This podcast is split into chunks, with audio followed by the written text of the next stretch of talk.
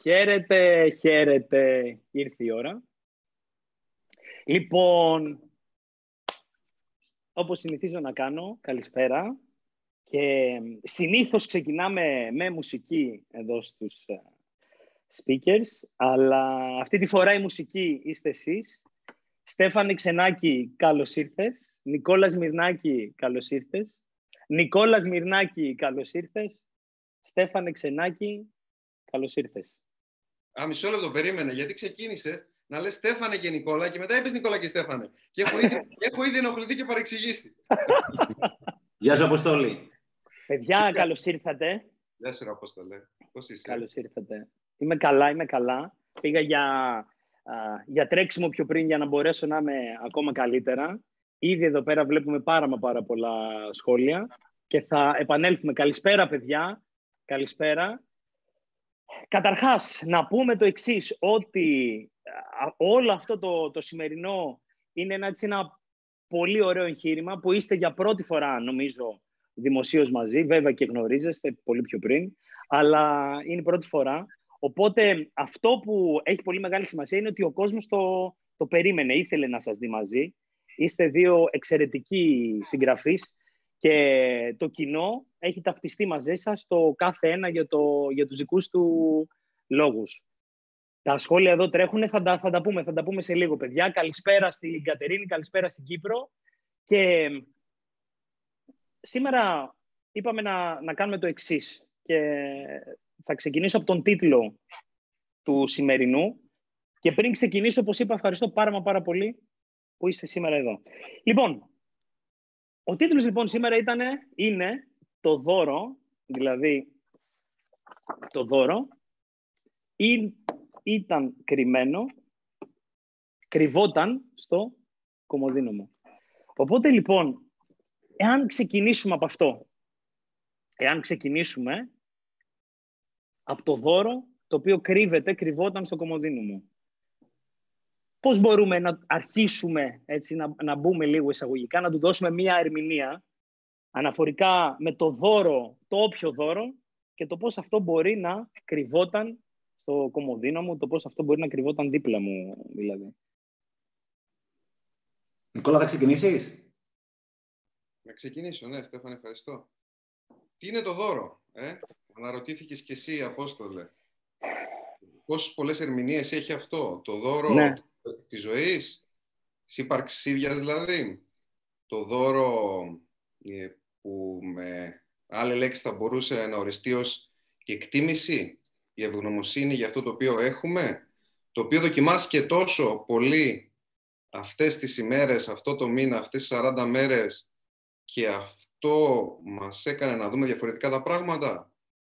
Ε, αυτό που έχουμε κατακτήσει ως στόχο, ως, ως στόχους, ως υλικά αγαθά, ένα δώρο, το δώρο της α, σχέσης μας, το δώρο μια, μια κουβέντα, μια όμορφη κουβέντα σε ένα δικό μας άνθρωπο, η ιδέα ότι τα καλύτερα είναι μπροστά μας. Και τώρα που κρύβεται αυτό το δώρο. Ποιο είναι το δώρο πρώτα και μετά είναι που κρύβεται. Σίγουρα α, η λογική του κομμωδίνου είναι ότι είναι κοντά μας. Ε, σε δεύτερη ανάγνωση είναι ότι βρίσκεται μέσα μας. Και το δώρο, αν θέλεις, επειδή σε την χρονική αυτή περίοδο, οι, τρεις, οι τέσσερις ουσιαστικές έννοιες για μένα είναι η πρόοδος, η αγάπη και η πληρότητα. Πληρότητα σημαίνει σκοπό ζωής, σημαίνει προσφορά. Ε, και η τέταρτη είναι αυτή που τα εμπεριέχει όλα, η αλήθεια. Η αλήθεια κρύβεται μέσα μας, ο καθένας την ξέρει για τον εαυτό του, είναι ιδιαίτερη, είναι ξεχωριστή ε, και αυτή είναι το πραγματικό δώρο. Και πράγματι το δώρο αυτό κρύβεται μέσα μας, κανείς δεν την ξέρει καλύτερα από εμάς και όταν ελευθερωθούμε από τον φόβο, τότε είναι που όχι μόνο την αγκαλιάζουμε, αλλά την εκφράζουμε στους γύρω μας. Ακόμα και όταν αυτή καμιά φορά στεναχωρεί, πονάει ή δημιουργεί αντιπάθειες. Αλλά όταν εκφράζουμε την αλήθεια μας, μπορεί να δημιουργούμε και αντι, ανα, αντιπάθειες, αλλά ακόμα και αυτοί που τελικά μας αντιπαθούν, καταλήγουν να μας εκτιμούν ακριβώς γιατί είμαστε αυθεντικοί. Αυτό είναι το δώρο, αυτή είναι η αλήθεια που κρύβεται εκεί κάπου. Στέφανε, Ναι. όταν, ε, όταν διάλεξες αυτό το τίτλο και μιας και είναι και ο τίτλος ο σημερινός. Τι, τι είχες στο μυαλό σου για το δώρο, Γιατί σε ακούω να αναφέρεσαι συχνά και στην, και στην καθημερινή σου ζωή, σε ακούω συχνά να λες: Το δώρο είναι αυτό, το δώρο είναι αυτό. Το, το τίτλος του βιβλίου βγήκε τυχαία το δώρο, να σου πω την αλήθεια, γιατί είχε ξεκινήσει σαν ένα τετράδιο θαυμάτων, που είναι και ο υπότιτλος. Και κάποια στιγμή, όταν η Μαρία, η σύντροφός μου, πριν το δώσω στους εκδότες μου ολοκληρωμένο, το διάβασε, μου λέει: Αυτό είναι δώρο. Οπότε ο Βλάσιο Μαρονίτης, ένας εκ των εκδοτών μου, λέει: Θα το βγάλουμε δώρο. Αλλά τελικά, Νικόλα, Αποστόλη και αγαπημένοι φίλοι, η ζωή είναι το δώρο. Αυτό που λέει ο Νικόλας ακριβώς νωρίτερα. Δηλαδή, το δώρο είναι που είπαμε εμείς οι τρεις να συναντηθούμε και το κάναμε.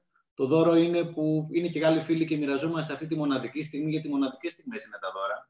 Και ξέρεις, ψάχνουμε να βρούμε τα δώρα σε ευχάριστες στιγμές, όταν τα πράγματα ναι. θα είναι ωραία, θα είμαστε διακοπές, ναι.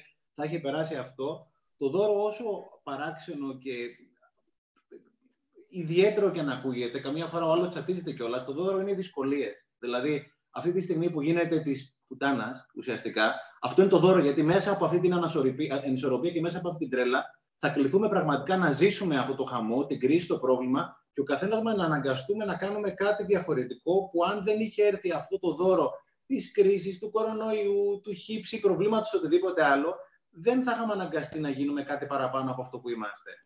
Και εσύ Αποστόλη και εσύ Νικόλα και εγώ και νομίζω όλοι, όλοι, όλοι οι συνάνθρωποι μας εξελιχθήκαν μέσα από δυσκολίες.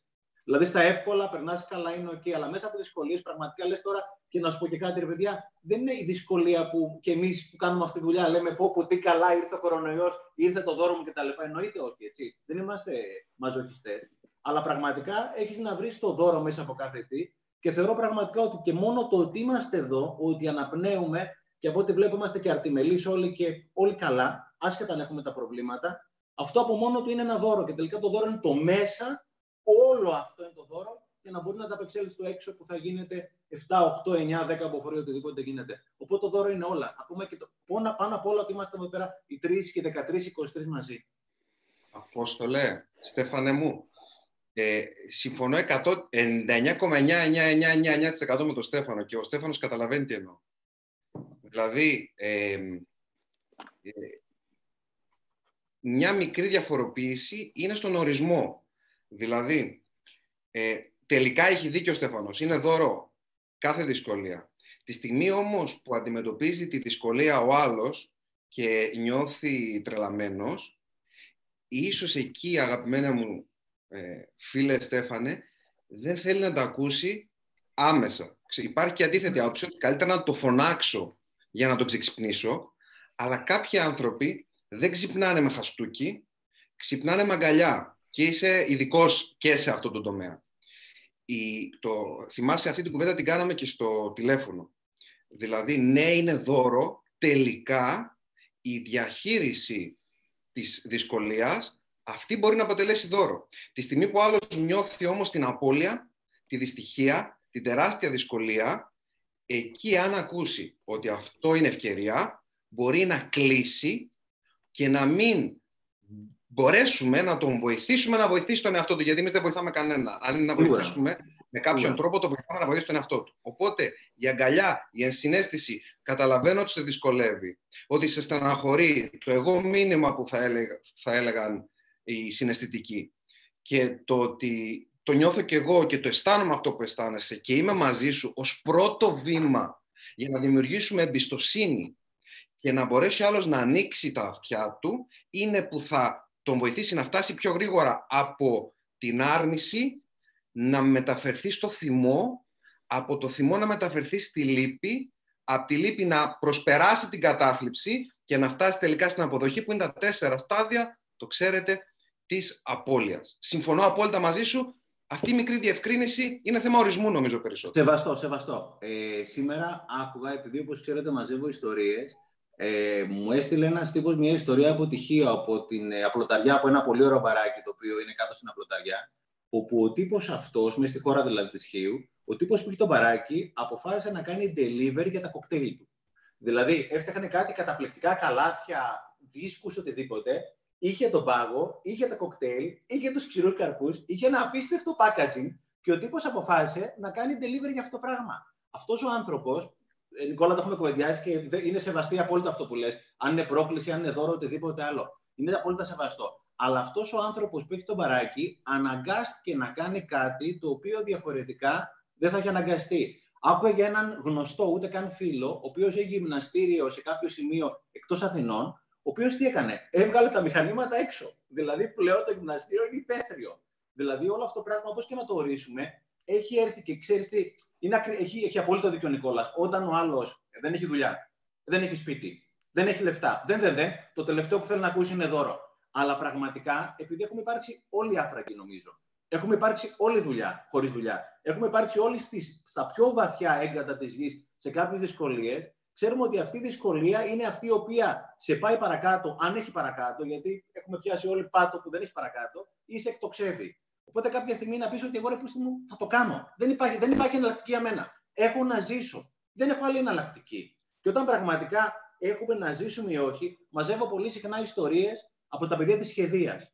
Τα ναι. παιδιά που είναι το περιοδικό δρόμο, ας πούμε. Τα, περιοδικά, τα παιδιά αυτά τα οποία κάνανε ας πούμε, ένα θαύμα στην Ευρώπη και πλέον αυτό το περιοδικό δρόμο εξάγει τεχνογνωσία σε περιοδικά δρόμου στην Ευρώπη, ήταν όλα στο παγκάκι, ήταν όλα άστεγοι, πιο κάτω δεν έχει. Και όμως κάποια στιγμή είπαν θα κάνουμε το καλύτερο περιοδικό, κάναν το καλύτερο περιοδικό και αυτή τη στιγμή 60-70 παιδιά, άτομα μεγάλης ηλικία, έχουν αξιοπρεπείς συνθήκες γιατί κάποια στιγμή είχαν πει ένα φτάνει, ως εδώ δεν πάει άλλο.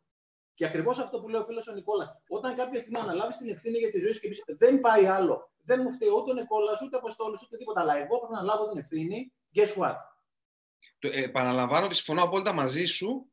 Ε, ε, ένα από τα κεφάλαια σε ένα από τα βιβλία μου είναι ευεργετικά εμπόδια. Δεν μπορώ να συμφωνήσω περισσότερο μαζί σου. Ε, απλά μιλάω για το βήμα πριν ε, που θα το βοηθήσει κάποιον να προετοιμαστεί ώστε να ακούσει αυτό το οποίο λες.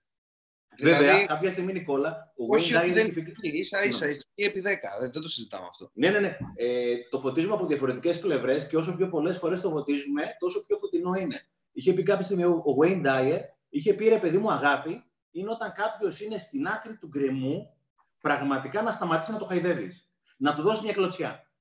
Εκείνη τη στιγμή θα πάει κάτω ή θα πετάξει. Και, και, κάποιες, και κάποιες φορές όταν δεν υπάρχει άλλη επιλογή, τότε είναι που έρχεται η αναγέννηση. Ε, πρόσφατα κάναμε, ο, ο Απόστολος ήταν εκεί, κάναμε ένα θεατρικό δρόμενο σεμινάριο, δεν ξέρω πώς να το ονομάσω, ε, ήταν το Φεβρουάριο, ίσα ίσα προλάβαμε δηλαδή, με δύο εξαιρετικούς ηθοποιούς, τον uh, Γιώργο τον Κοψιτά και τον Νίκο τον Ορφανό. Και είμαστε με τον, ε, με τον ε, Γιώργο τον Κοψιτά στη σκηνή. Μπήκα στη δικασία να γράψω ένα μικρό θεατρικό έργο και μου έκαναν τιμή αυτοί οι δύο άνθρωποι να, να, να παίξουν και το παρουσίασε η φίλη Βική Χατζή, δημοσιογράφος. Είναι είμαστε λοιπόν στη σκηνή και δείχνω του, το είπα και, και σε ένα άλλο live πρόσφατα, και δείχνω του, του ε, Γιώργου και του λέω, κοίτα, μου λέει τι, δείχνω στο υπερπέρανο πουθενά, ο κόσμος από κάτω, λέει τι κάνει αυτός, τι δείχνει. Λέω δεν το βλέπεις, μου λέει τι να βλέπω ρε. Λέω, Λάκη, βουνό, μωρέ, δεν το βλέπεις. Λέω, ναι, καλά, τα έχεις παίξει τελείως. Λέω, από τη μία το βουνό, η αναρρίχηση δύσκολη, καθώς ανεβαίνεις, πέφτεις, χτυπάς τα γόνατά σου, σκείς τις άρκε σου, σπάς τα μούτρα σου. Από την άλλη όμως, μου λέει, από την άλλη τι. Λέω, ανεβαίνεις, δυσκολεύεσαι. Απ' την άλλη όμως, ρε, απ' την άλλη τι, θα με σκάσεις, μου λέει. Λέω, απ' την άλλη ο βούρκος, τα σκατά. Όταν απ' τη μία είναι το δύσκολο βουνό, η αναρρίχηση, το βουνό της πρόοδου, το βουνό του να ξεφύγω από την, από την, από την έννοια φυτοζώα, από την ανέχεια, να, να αλλάξω δουλειά, να φύγω από μια τοξική σχέση, ό,τι και αν είναι, όποιο και αν είναι αυτό το βουνό για τον καθένα, να μπορέσω να σταθώ στα πόδια μου μετά από μια οικονομική κατάρρευση. Και αν έχουμε περάσει τέτοιες. Ξέρω και τη δική σου ιστορία, Στέφανε. Λοιπόν, ε, και όταν αυτό είναι το βουνό και η άλλη επιλογή είναι ο βούρκος, που ό,τι μένει στάσιμο για πολύ καιρό, βουρκιάζει, μοχλιάζει, κουριάζει, πεθαίνει, ψυχοπνευματικός θάνατος είναι χειρότερος. Αν θέλει τη δική μου γνώμη από τον βιολογικό, γιατί πεθαίνεις κάθε μέρα. Με τον άλλο πας μια και έξω. Δεν το καταλαβαίνεις καν. Υποθέτω δηλαδή κιόλας. Δεν το έχω βιώσει κανείς μας. Για να μιλάμε τώρα εδώ. Άρα, από τη μία βούρκος θάνατος, στασιμότητα και από την άλλη η δυσκολία. Ε, δεν έχεις επιλογή. Δηλαδή, καμιά φορά μου λένε Μα είναι δύσκολο. Λέω, έχεις άλλη επιλογή. Α, όχι, δεν έχω. Ε, τότε τι το συζητάς, γιατί, γιατί συζητάμε τώρα; Τι, τι θες να, ε. να, να πούμε άλλο; Θες να σου δώσω επιχειρήματα, θες να σου δώσω τεχνικές, να σου δώσω 42 τεχνικές να κάνεις, να κλείσει τα μάτια, να διαλογιστείς. Ρε, βούρκος. Βούρκος. Θέλεις; Όχι. Ωραία, προχώρα. Είναι όπως το λες. Το κακό, βέβαια, με κάποιες περιπτώσεις με εμάς, Νικόλα, ή με πολλούς φίλους ή οτιδήποτε άλλο, είναι ότι δεν έχουμε φτάσει, ρε παιδί μου, στο, στο να είμαστε άστεγοι. Δηλαδή, ο Καλογύρου πάντα έλεγε τη χρυσή μετριότητα. βγάζεις ένα πεντακοσαρικάκι το μήνα, δεν υποτιμώ ούτε ένα ευρώ, απλώς υποτιμώ τα υποκοριστικά. Έχεις μια δουλίτσα, έχεις δύο παιδάκια, τσουλάει. Δυστυχώς, και πάω σε μια άλλη παραβολή που είναι πραγματική ιστορία, κάποια στιγμή λέει ένας τύπος είδε ένα σκύλο, ο οποίος γρίλιζε. Και λέει αυτός ο σκύλος γιατί γριλίζει; Λέει του έχει μπει ένα αγκαθάκι στο πόδι του. Λέει δυστυχώς του έχει μπει το αγκαθάκι, γιατί αν του είχε μπει η πρόκα, θα έχει αναγκαστεί να μετακινηθεί.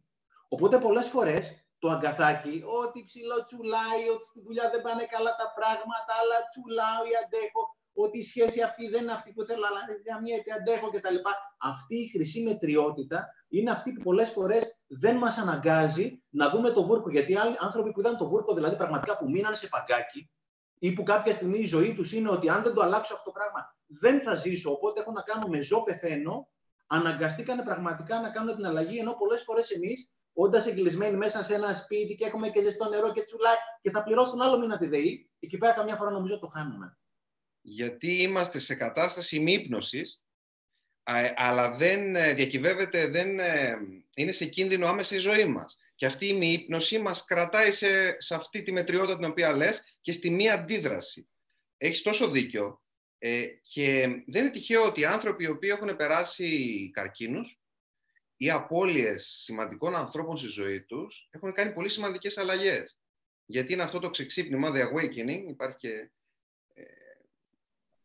όρος, όπου λες, κάτσε ρε φίλε, και η περίοδος, μια και μιλάς, για, εγώ μιλάω για τη διαχείριση της συνθήκης που είναι δώρο, εσύ λες για το δώρο, το ίδιο πράγμα λέμε με άλλον τρόπο, ε, στη, στη φάση όλη αυτή με τον ιό και τα λοιπά, πολλοί άνθρωποι μπήκαν ή θα μπουν στις διαδικασίες τώρα να κάνουν μεγάλες αλλαγές γιατί κατάλαβαν ότι δεν θέλουν να ζουν άλλο με αυτόν τον άνθρωπο που μοιράστηκαν όλες αυτές τις ημέρες. Κατάλαβαν ότι δεν θέλουν να ζουν άλλο στο υπόγειο. Κατάλαβαν γιατί κλείστηκαν τόσο μέσα και δεν είχαν δυνατότητα ούτε αυτό το λίγο ε, να πάνε σε έναν φίλο, να μείνουν μια-δυο μέρες, να ξεφύγουν λίγο περισσότερο, να πάνε ένα ταξίδι. Κατάλαβαν ότι θέλουν να ταξιδέψουν περισσότερο από κάθε άλλη φορά. Γιατί έλεγαν όλο, έλα μου θα το πάω το ταξίδι. Έλα μου θα το πάω το ταξίδι. Και μπαίναν στη δικασία να αναβάλουν, να αναβάλουν, να αναβάλουν. Και λένε εντάξει, έχω χρόνο, έχω χρόνο. Μαλάκα δεν έχεις χρόνο.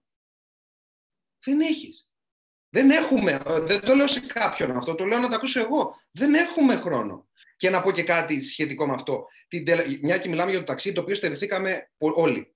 Ε, προσωρινά, ελπίζω. Ε, ότι σας, μας έχει τύχει να πάμε ένα ταξίδι που πιεστήκαμε από κάποιον ή από μια συνθήκη να πάμε, ενώ δεν είχαμε λεφτά και δεν ήταν οι κατάλληλες συνθήκες για να πάμε. Πήγαμε το ταξίδι, περάσαμε καταπληκτικά και δεν μπήκαμε μέσα και δεν μας βάλαν φυλακή. Τα καταφέραμε. Γιατί, Γιατί ο άνθρωπος έχει αυτό που ονομάζουμε super δύναμη προσαρμοστικότητας. Προσαρμόζεται, βρίσκει τρόπο. Δανείστηκα από κάπου, πήγα το ταξίδι, τα ξεχρέωσα και έζησα τη ζωή μου. Αν δεν είχα μπει στη δικασία να ζωριστώ, δεν θα είχα πάει το ταξίδι και δεν θα μου είχε μείνει ανάμνηση. Βρίσκω τρόπο. Γι' αυτό αυτή η άτιμη αναβλητικότητα ένας λόγος παραπάνω τώρα να πούμε φλέρταρε την κοπέλα, φλέρταρε το αγόρι, ζήτα της σε γάμα με αυτό που, που θέλεις. Γιατί; Γιατί δεν ξέρεις αν αύριο θα ξανακλειστείς ή αν αύριο θα υπάρχεις. Έτσι. Κύριε, σας απολαμβάνω πραγματικά και δύο πράγματα θέλω να, να πω. Πρώτον, αναφορικά με, το, με αυτό που ανέφερες πριν, Στέφανε, με το αν είναι έξω το δώρο, αν είναι μέσα και που το ψάχνουμε, ζούμε σε μια κοινωνία που καλώς ή κακώς έχουμε μάθει να ψάχνουμε τα δώρα σε χαρούμενες στιγμές και να τα ψάχνουμε πάντοτε έξω. Και αυτό είναι κάτι το οποίο καλούμαστε να, να, να, να το φέρουμε στο μυαλό μας, να αναρωτηθούμε γιατί έχουμε συνδέσει την έννοια του δώρου με αυτό, με τον εξωτερικό κόσμο και με κάτι το οποίο συνήθως συνδέεται με υλικό αγαθό. Το νούμερο ένα είναι αυτό. Γιατί είπες ότι το δώρο είναι μέσα, το δώρο είναι κάτι διαφορετικό το δώρο ενδεχομένως να μην είναι στις καλές στιγμές. Μπορεί να είναι και στις καλές στιγμές, αλλά μπορεί να μην, είναι, να μην είναι μόνο εκεί. Και αναφορικά με αυτό που είπατε μόλις τώρα, γιατί θα πρέπει να έχουμε μείνει στο δρόμο, να έχουμε χάσει τη δουλειά μας, να έχει πάει εντελώς στραβά η προσωπική μας ζωή για να αρχίσω να εκτιμώ αυτό που δεν είχα, για να γίνω καλύτερος, για να προσπαθήσω. Πανέμορφη αυτή η ιστορία με το αγκαθάκι, πανέμορφη, πανέμορφη. Ε, είμαι τυχερός όμως που μου μπήκε το αγκαθάκι, ας πούμε, και όχι πρόκα. τι μπορώ να μάθω από αυτό; Πώς μπορώ εκεί να, να, να πώς μπορώ, ναι, την προσωπική σας γνώμη, πώς μπορώ εκεί να βγάλω το αγκαθάκι και να συνεχίσω για να μην μου μπει η πρόκα και να μην αναγκαστώ να μου μπει η πρόκα για να μάθω. Νικόλα, μπορώ να ξεκινήσω εγώ; Με χαρά. Αποστόλη, σε παρατηρούσα καταρχήν επειδή παρατηρώ τους ανθρώπους και επειδή Αποστόλη ξέρεις πόσο αγαπάω και αγαπάς πάρα πολύ αυτό που κάνεις. Την ώρα που διατύπωνες το ερώτημα, γουστάρεις τόσο που έτριβες τα χέρια σου. Δηλαδή, έκανες αυτό το πράγμα εδώ πέρα, το οποίο είναι ένα από τα χαρακτηριστικά να κάνει κάποιος στη ζωή αυτό που γουστάρει. Αγαπάς τόσο πολύ αυτό που κάνεις, που την ώρα που έκανες, διατύπωνες την ερώτηση, διαμόρφωνες το ερώτημα, ήσουν ερωτευμένος με αυτό που έκανε. δεν το κατάλαβα. Δεν το κατάλαβα. Εγώ το έβλεπα και απλώς το παρατηρώ. Ε, παρατηρούσα κάποια στιγμή, έβλεπα τη συνέντευξη που είχε δώσει ο Γκόγκιν ένας πολύ δυνατός Αμερικάνος, στο Tom Excelente. Πολύ δυνατός, στο Impact Theory. Αυτός πέρασε πάρα, πάρα πολύ δύσκολα, πάρα πολύ δύσκολα. Τον έλεγαν αράπη, τον ξεφτύλιζαν, του διέλυαν το αυτοκίνητό του. Έφτασε σε σημείο εξευτελισμού οτιδήποτε άλλο. Όχι όμως αυτοεξευτελισμού. Οπότε κάποια στιγμή έλεγε στον Πηλίου, αυτό που με έσωσε είναι ότι τότε που περούσα πάρα πολύ δύσκολα, δεν με βοήθησε κανένας. Δεν βρέθηκε ένας να με βοηθήσει. Αυτό με έσωσε. Οπότε αναγκάστηκε όλο αυτό το σπιράλι, το ελαττήριο, το οποίο το πιέζεις, κάποια στιγμή αυτό εκρήγνεται προς τα πάνω, δυνητικά. Εσύ θα το κάνεις. Δεν γίνεται από, τίποτα δεν γίνεται από μόνο το, όπω έλεγε και ο Νικόλας νωρίτερα. Και αυτός ο άνθρωπος έχει φτάσει να κάνει ρεκόρ γίνεται σε πάρα, πάρα πολλά πράγματα. Η ευγνωμοσύνη, δυστυχώς ή ευτυχώς, ε, ξεκινάει από τη στιγμή που συνειδητοποιείς ότι αυτό που έχεις σήμερα μπορεί να μην το έχεις αύριο. Έτσι είναι πλασμένο το σύμπαν που λέει και ο Τζίμπρον, μη με ρωτάς γιατί, δεν ήμουν όταν λήφθηκαν οι βασικές αποφάσεις στο σύμπαν αυτό, αλλά ουσιαστικά κάπως έτσι είναι αυτό το πράγμα. Δηλαδή, την ευγνωμοσύνη αρχίζεις να τη συνειδητοποιείς όταν συνειδητοποιείς ότι αυτό που έχεις μπορεί και να μην το έχεις αύριο. Είναι σπίτι, είναι υγεία. Αυτή τη στιγμή ένα από τα δώρα εισαγωγικά, το βγάζω από το χωρί εισαγωγικά, όπως έλεγε ο Νικόλας, συμφωνούμε. Ένα από τα εισαγωγικά δώρα είναι το γεγονός ότι συνειδητοποιούμε ότι τίποτα δεν είναι δεδομένο. Δηλαδή, θεωρούσαμε ότι θα μπορούμε να πάμε για πικνίκ με τα παιδάκια μας και τις φίλους μας κτλ. Δεν είναι δεδομένο. Συνειδητοποιούσαμε ότι θα μπορούμε να πάμε να, στο μόλ να κάνουμε για ψώνια από τίποτα. Δεν είναι δεδομένο. Συνειδητοποιήσαμε ότι θα μπορώ κάποια στιγμή να πάω σινεμά ή θεατράκι ό,τι ώρα γουστάρω, τίποτα άλλο. Δεν είναι δεδομένο. Τίποτα δεν είναι δεδομένο. Και απλώς κάθε φορά που ένα μαγικό χέρι, υπάρχει ξέρεις, ένα, ξέρετε ένας συμπαντικός αλγόριθμος, κάποιοι το λένε Θεό, ό,τι θέλεις, ένας αλάνθαστος αλγόριθμος, ο οποίος είναι κάποια δισεκατομμύρια χρόνια.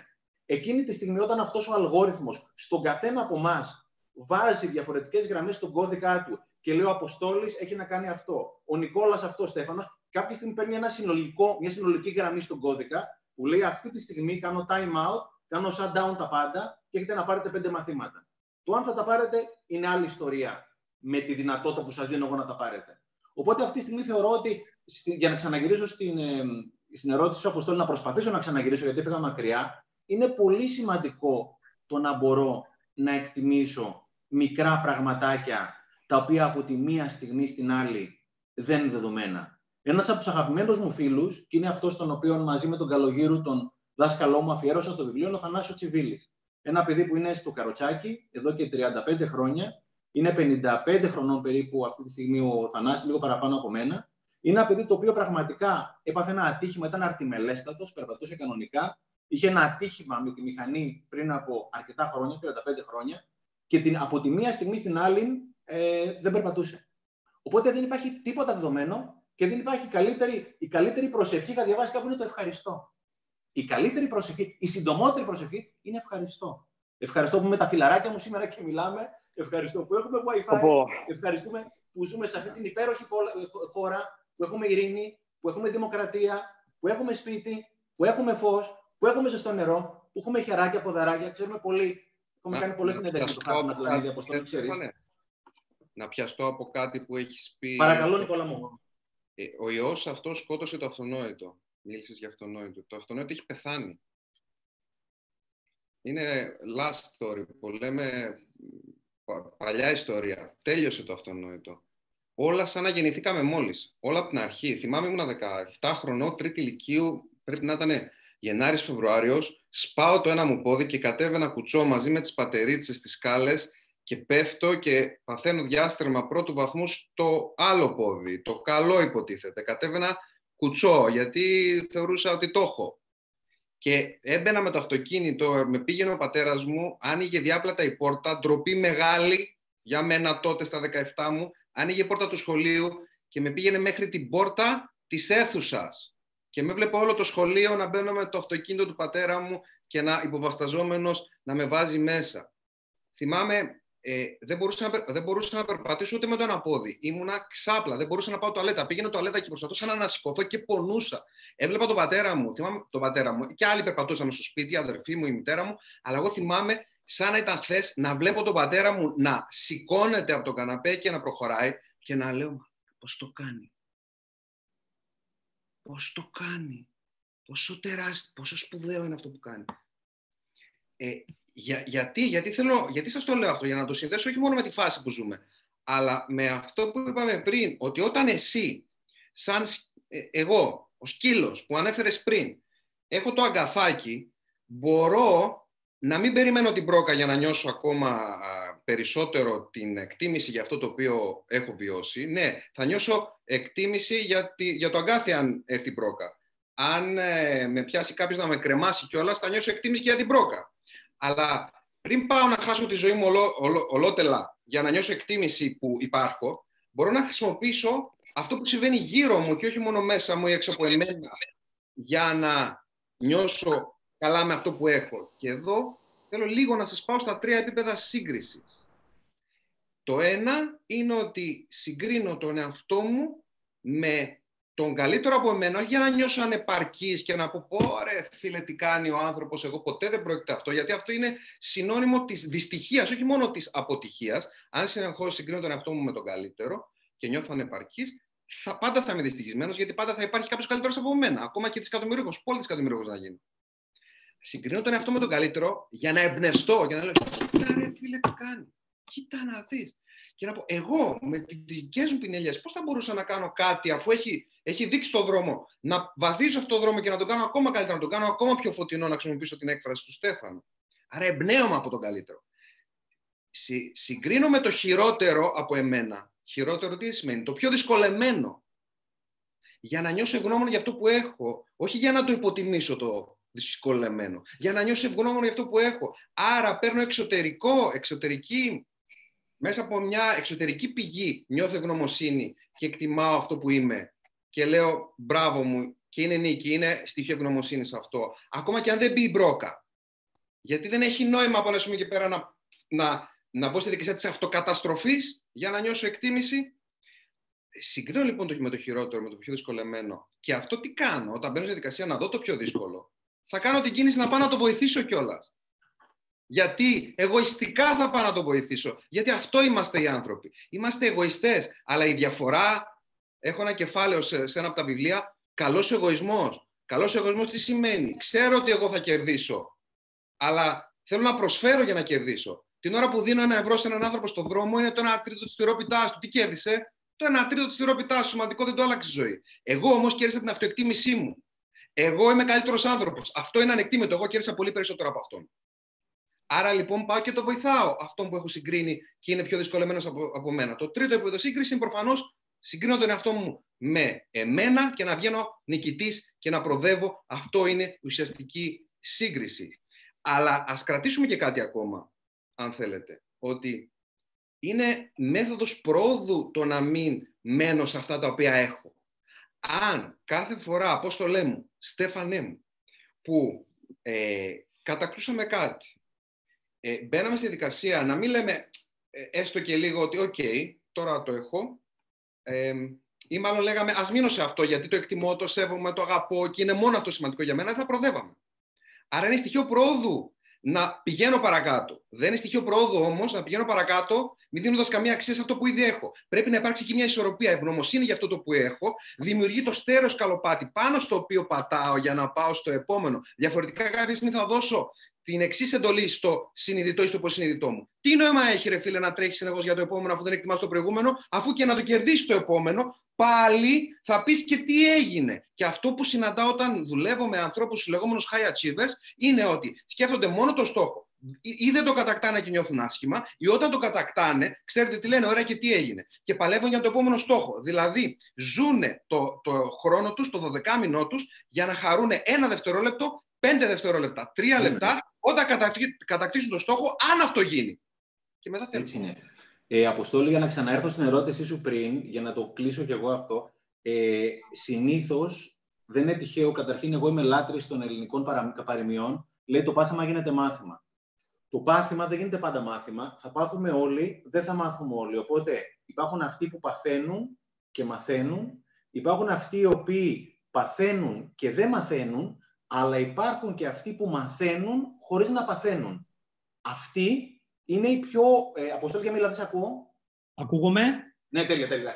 Ανησύχησα. Επειδή και εγώ και ο Νικόλας μιλάμε με αρκετά νέα παιδιά και πολλά νέα παιδιά, έχω συγκλονιστεί παιδιά στα 16, 17, 18, 19, 20, 21, 22, αγόρια και κορίτσια, που τι μπορεί να έχει πάθει ένα παιδί στα 20, 21, 22, μάλλον όχι τόσα πολλά όσο κάποιος στα 40, στα 50, χωρίς να είναι απόλυτος. Και βλέπω παιδιά διψασμένα, τα οποία αναζητούν τη γνώση μέσα από βιβλία, μέσα από live, μέσα από podcast, μέσα από όλα αυτά τα πράγματα, που εγώ όταν ήμουν στα 18-19 χρόνια στην ΑΣΟΕ, δεν είχα ιδέα από αυτά τα πράγματα. Ασχολιόμουν μόνο με την επιστήμη, έτσι. Οπότε βλέπω και την τρίτη κατηγορία των ανθρώπων που είναι κάθε ηλικία. Βλέπω ανθρώπους στα 70-80 οι οποίοι εξελίσσονται. Βλέπω ανθρώπους οι οποίοι είναι στα 50, είναι στην καλύτερη φάση και τα έχουν παρατήσει. Και βλέπω παιδιά στα 17, 18, 19 που πολλές φορές υπάρχει μια γκρίνια για την νεολαία. Θεωρώ ότι εμείς έχουμε την ευθύνη να κατανοήσουμε την νεολαία γιατί η νεολαία κάνει τα πράγματα που κάναμε εμείς με διαφορετικό τρόπο και αυτά τα πράγματα εδώ πέρα που εντάξει, στην υπερβολή δεν είναι καλά, αλλά για αυτούς είναι πραγματικά εργαλείο να επικοινωνήσουν, να εξελιχθούν. Οπότε βλέπω και την τρίτη κατηγορία που πάρα, πάρα πολλά νέα παιδιά βάζω, οι οποίοι έχουν επιλέξει να εξελιχθούν χωρίς να πάθουν. Αυτό θεωρώ ότι είναι μεγαλύτερη μαγιά. Γιατί αυτός, όταν θα έρθει η ώρα και θα έρθει η ώρα με τα 8-9 από θα ξέρει. Γιατί περισσότεροι από εμάς, όταν ήρθαν τα 8-9 από ψάχναμε τα manual και τα βιβλία πώς πας στα 8 μποφόρ. Δεν υπάρχει ωραιότερο πράγμα να ξέρεις πώς θα πας στα 8 μποφόρ. Και όταν θα έρθει να πας να το κάνεις αυτό το πράγμα. Και δεν θα σου βγει, αλλά τουλάχιστον είναι πολύ σημαντικό. ο καλύτερος μύθος, παιδιά, είναι το Τζιτζικά και το Μυρμηγκάκι. Ο Τζιτζικάς και ο Μέρμιγκα. Όλη αυτή η ιστορία είναι. Το Μυρμηγκάκι που μαζεύει, ενημερώνεται, προχωράει, ανεβάζει συνειδητότητα, γνώση, οτιδήποτε άλλο και ο Τζιτζικάς. Θα σου έρθει το αγκούρι. Το θέμα είναι είσαι έτοιμο. Ακόμα και να μην είσαι, ακόμα και τώρα ποτέ δεν είναι αργά. Ποτέ δεν είναι αργά. Ποτέ. Έρχονται νέα παιδιά 15, 16, 17 στις παρουσιάσεις των βιβλίων, Στέφανε, σχέση με αυτό που λες, Απόστολε. Και λένε τι πρέπει να κάνω, τι πρέπει να κάνω, τι πρέπει να κάνω. Λέω, έχεις καταλάβει τι έχεις κάνει. Έτσι ακριβώς. Τι εννοείς; Έτσι ακριβώς, Νικόλα. Ε, εγώ στα 15 μου, καταρχάς, ε, 17,5 πέρασα και εγώ στην ΑΣΟΕ, σπούδαζα μέχρι τα 27 το μεταπτυχιακό, 24-25 το μεταπτυχιακό, ήταν 1,5 χρόνο ε, Ευτυχώς στα 17,5, ίσως επειδή είχα πάει στην ΑΣΟΕ και δεν ήταν αυτό που με εξέφραζε, ε, ξεκίνησα να γράφω. Οπότε είχα εκείνη την περίοδο κάτι δικό μου τελείως που νόμιζα ήταν τελείως δικό μου, ότι δεν θα, δεν θα ε, πάει ποτέ ε, παρά έξω, δεν είχα την αυτοπεποίθηση και πολλά άλλα. Ε, αλλά λέω, εγώ στην ηλικία σου δεν είχα ιδέα ότι υπάρχει η σκέψη ότι ένα εμπόδιο θα μπορούσε να αποτελέσει, όπως λέει ο Στέφανος, ευκαιρία. Δεν, δεν, δεν μπορούσα να το διανοηθώ. Ο προγραμματισμός του εγκεφάλου μου από τους γνωστικούς και σόφρονες της ζωής, και ποιοι είναι οι γνωστικοί και σόφρονες. Γονείς που τους αγαπάμε και τους σεβόμαστε, αλλά και εκείνοι έμαθαν με ένα συγκεκριμένο τρόπο. Ε, το σχολείο, η κοινωνία, η τηλεόραση, οι δάσκαλοι, δεν μας είχαν μιλήσει για ένα στόχο, στόχου, για ένα σκοπού ζωής, να σκάψεις να βρεις μέσα σου, τι να βρεις μέσα σου, σκάβουμε τα χώματα. Δεν βρίσκουμε, δεν σκάβουμε μέσα μας την αλήθεια, να κάνεις αυτό που πραγματικά αγαπάς, να κάνεις το που αγαπάς. Όχι, κάνεις αυτό που, που δουλεύει την εποχή που, που βγαίνει στην αγορά εργασίας. Δεν κατάλαβα. Τι κάνεις αυτό που αγαπάς. Και με 38 χρόνια δεν είμαι 55, ούτε 62, ούτε 98. Που το 55 μια χαρά νέ, νέος άνθρωπος είναι, αλλά είμαι σχετικά κοντά ακόμα, ακόμα στην, αλλά στη γενιά τη δική μου, εγώ όταν πέρασα στο πανεπιστήμιο, Ξέρετε γιατί πέρασα χρηματοοικονομική λογιστική της ΑΣΟΕ, γιατί τότε το χρηματιστήριο τα άσπαγε. Αυτό ήταν το διακύβευμα και το ερώτημα είναι σε ποια σχολή θα πας, είναι τι, τι χρειάζεται αυτή τη στιγμή η κοινωνία. Άρα λοιπόν της λέω, καταλαβαίνεις ότι είσαι εδώ αυτή τη στιγμή και άκουσες μια χαζομάρα από μένα, από ε, τον διπλανό που έκανε μια ερώτηση που αφορά σε αυτές τις έννοιες. Και λέω, τι σπουδαίο είναι αυτό, σαφώς όπως λέει ο Στέφανος, ε, την ώρα που θα το φάει το αγκούρι, ό,τι γνώση και να έχει λάβει, είναι άλλη διαχείριση, αλλά θα είναι, θα είναι προειδεασμένος, θα είναι προειδεασμένη. Θα είναι αλλιώς το, το παιχνίδι. Και τα νέα παιδιά που γυρνάνε και φωνάζουν και λένε ότι είναι αποξενωμένα, ότι αυτό, ότι είναι με τα κινητά στο χέρι. Ναι, είναι με τα κινητά στο χέρι και επικοινωνούν. Είναι άλλη μορφή επικοινωνίας. Με καρδούλες. Με καρδούλες θαυμαστικά επικοινωνούν όμως. Και η επικοινωνία η, η ηλεκτρονική είναι ο ενδιάμεσος για τη διαζώσεις επικοινωνία. Και να σου πω και κάτι, όταν εμείς γράφαμε σε εκθέσει τρίτη ηλικίου, τι γράφαμε, του Σαμαράκη, καλά το λέω. Ε, μπορεί να το λέω και λάθος. Καλά το λες, καλά το λες. Το, τη φράση ε, ότι ποτέ τα, οι καρδιέ των ανθρώπων δεν είναι τόσο μακριά και τα σπίτια τόσο κοντά. Τώρα πάλι αντίστοιχα λένε ποτέ τα κινητά των ανθρώπων δεν ήταν τόσο κοντά και οι καρδιέ τόσο μακριά. Δηλαδή κάθε φορά τα ίδια λένε.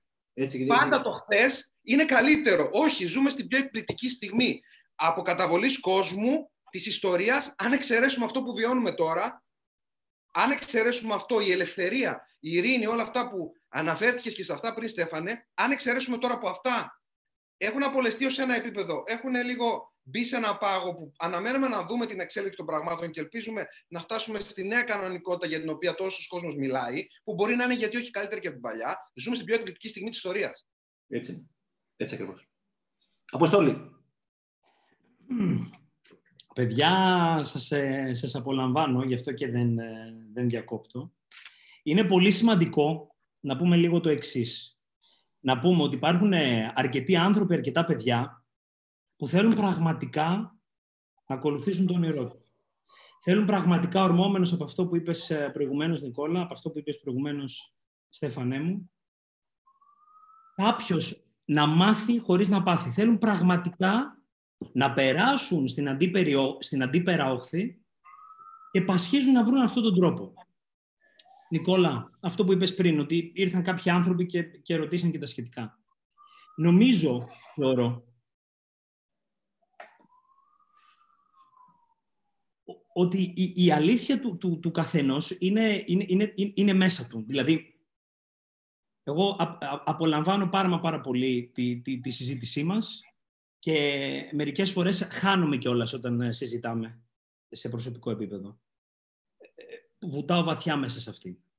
Όμως, όπως πολύ σωστά, Στέφανε, είχε πει στο Secret Workshop ο Χάρης Οσλανίδης, που ήμασταν αυτά τα 50-55 άτομα εκείνη την ημέρα. Λέει, από Δευτέρα θα είμαστε μόνοι μας. Ο Στέφανος θα είναι σπίτι του, ο Χάρης θα είναι σπίτι του, ο Αποστόλης θα είναι σπίτι του. Ο καθένας έχει τη δική του διαδρομή, τη δική του ανηφόρα, τη δική του διαδρομή. Όταν λοιπόν είμαστε μόνοι μας, δεν υπάρχει κανένα δώρο, ή μάλλον μπορεί να υπάρχει, αλλά ακόμα και αυτό πρέπει να σηκώσω το χέρι μου και να το πάρω. Δεν υπάρχει κανένα κομμωδίνο, δεν υπάρχει τίποτα. Υπάρχει εγώ και ο εαυτός μας. Εγώ και ο εαυτός. Που εκεί καλούμε και θα γυρίσω σε αυτό που αρχίζω και λέω τον τελευταίο καιρό και θα είμαι απολύτως ειλικρινής μαζί σας, ότι μόλις τον τελευταίο καιρό τολμάω να το πω. Το έλεγα σήμερα. Λέω, μέσα στον COVID τόλμησα να πω κάτι. Τόσα χρόνια ντρεπόμουν να το πω. Νόμιζα ότι δεν ήμουν ικανός. Νόμιζα ότι δεν είμαι έτοιμος. Όχι τώρα είμαι έτοιμος. Απλώς έχει αρχίσει λίγο να, να βγαίνει. Και λέω το εξής.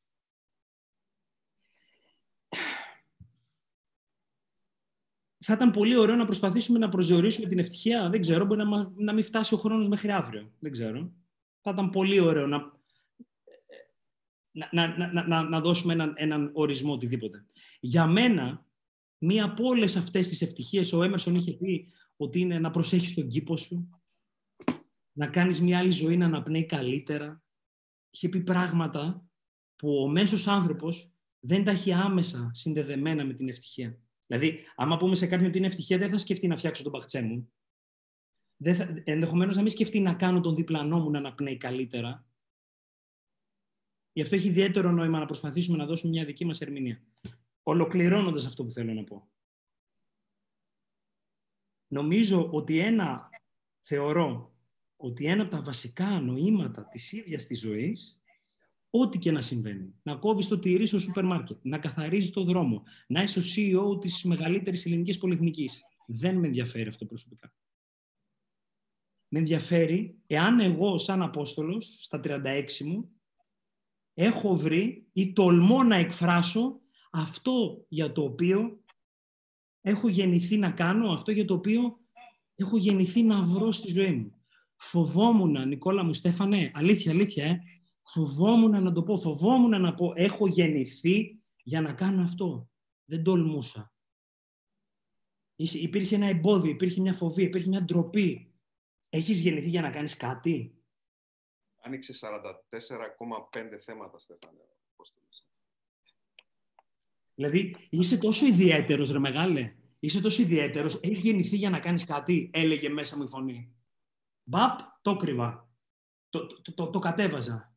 Αν πήγαινα να το ξανασκεφτώ, πάλι ερχόταν και έλεγε «Τι λες ρε, που έχεις γεννηθεί». Και, και όταν σταμάτησα να το θεωρώ ότι, ότι αυτό συνδέεται με κάτι αρνητικό, άρχισα λίγο, η τραμπάλα, ξέρετε, την ξέρετε την τραμπάλα, άρχισε λίγο να, να βαδίζει προς μια ισορροπία. να έρχεται σε μια νοητή ευθεία. Δεν έχει έρθει ακόμα, έχω σοβαρή πορεία μπροστά μου. Αλλά το ζήτημα είναι... Και δεν θα έρθει ποτέ, μην ανησυχείς. Δεν θα έρθει ποτέ, μην ανησυχείς. Να σας δώσω και την πάσα. Ο Νικόλας θα πει, γιατί έχει γράψει πολύ για αυτά, Νικόλας. Ας ξεκινήσει ο Νικόλας, γιατί έχει γράψει πολύ για αυτά. Να σας δώσω και την πάσα. να, να, να, να, να, βρίσκω, να βρω στην πορεία της ζωής μου, να φτάσω κοντά για να μπορέσω να φύγω από αυτό που είμαι, από το βούρκο που λέγαμε προηγουμένως, από τον κρεμό που λέγαμε προηγουμένως ή από οποιαδήποτε κατάσταση με κάνει να βρίσκομαι σε ανισορροπία, αυτό για το οποίο έχω γεννηθεί να κάνω.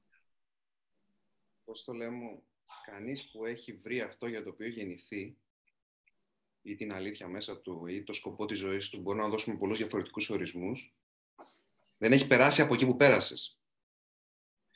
Ε, ξέρεις τι ωραίος πέρασμα μπορεί να βγει για τους τρεις φίλους που μας ακούνε τώρα, πέντε, δέκα; 322 να τους στείλεις την αγάπη μας. Και, και, και οι τρεις μας να ήμασταν πάλι εντάξει θα είναι. Και ένας να ήταν πάλι την αγάπη, του, την αγάπη μας να του έστελνε. Σωστό. Ε, ότι πρώτον, αν δεν το έχεις βρει, είναι εντάξει. Απευθύνομαι σε πρώτο πρόσωπο, σε κάποιον που μπορεί να μας βλέπει τώρα. Αν δεν το έχεις βρει, είναι εντάξει. Ε, θα σας πω κάτι ευφιές τώρα. Μιλάμε τώρα ότι για να το σκεφτεί κάποιος αυτό πρέπει να είναι Διάννη Αϊνστάιν και πάνω. Όλοι όσοι το έχουν βρει υπήρξε μια περίοδο στη ζωή τους που δεν το είχαν βρει. Τι ατακάρα, ε. Πόσο δύσκολο να το συλλάβει ο ανθρώπινος νους. Ε, αντιλαμβανόμαστε, τα, τα, πιο, απλά πράγματα είναι τελικά αυτά που είναι και τα πιο...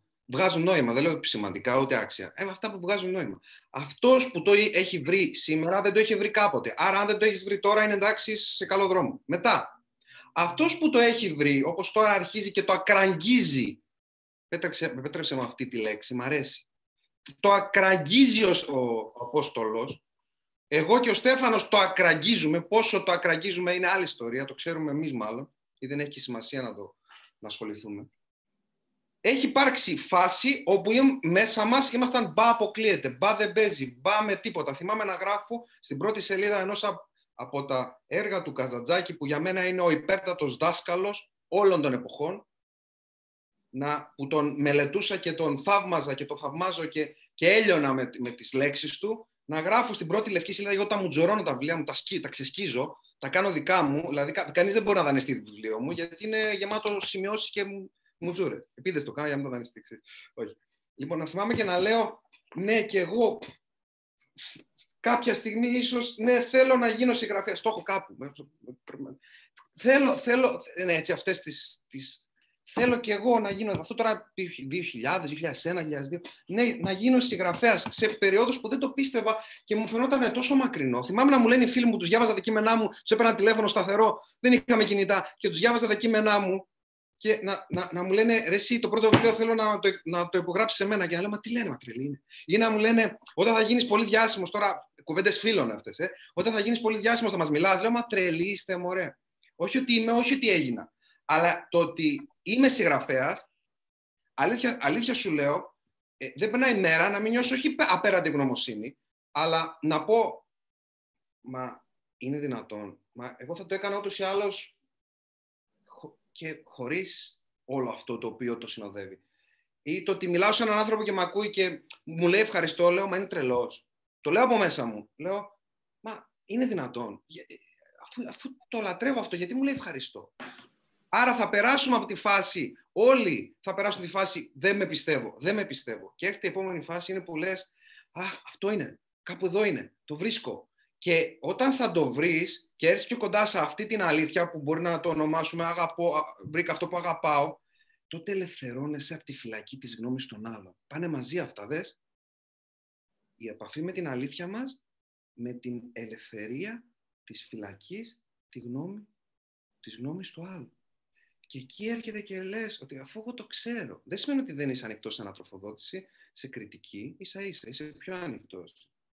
Αλλά αν δεν σου αρέσει είναι εντάξει. Δεν συνάδουν οι αλήθειες μας. Και έρχεται κάποια στιγμή που καθαρίζουν όλα και λες αυτό είναι. Και μπαίνει το τρένο σου στη ράγα. Και όταν μπει το τρένο στη ράγα έχει συγκεκριμένο προορισμό. Το πόσο θα καθυστερήσει ή όχι είναι άλλη ιστορία. Και είναι αυτό που για να ξεαγχωθούμε από την έννοια στόχο και από την έννοια πηξίδα, στα τελευταία μου έργα μιλάω για την έννοια της πηξίδας. Στην, η πηξίδα δεν δείχνει ούτε Αλεξανδρούπολη, ούτε Θεσσαλονίκη, ούτε Στοχόλμη. Δείχνει βορρά. Τι δείχνει δηλαδή, όχι συγκεκριμένο προορισμό, δείχνει κατεύθυνση. Και από τη στιγμή που έχεις βρει πηξίδα, δηλαδή προς τα που κινείσαι, αρχίζεις μετά να απολαμβάνεις διαδρομή. Γιατί; Γιατί αφού σου ξέρεις που πάει και ξέρεις τον προορισμό, σταματάει ο προορισμός να είναι αυτός σκοπός. Και προορισμός γίνεται η κάθε στιγμή μέχρι αυτόν.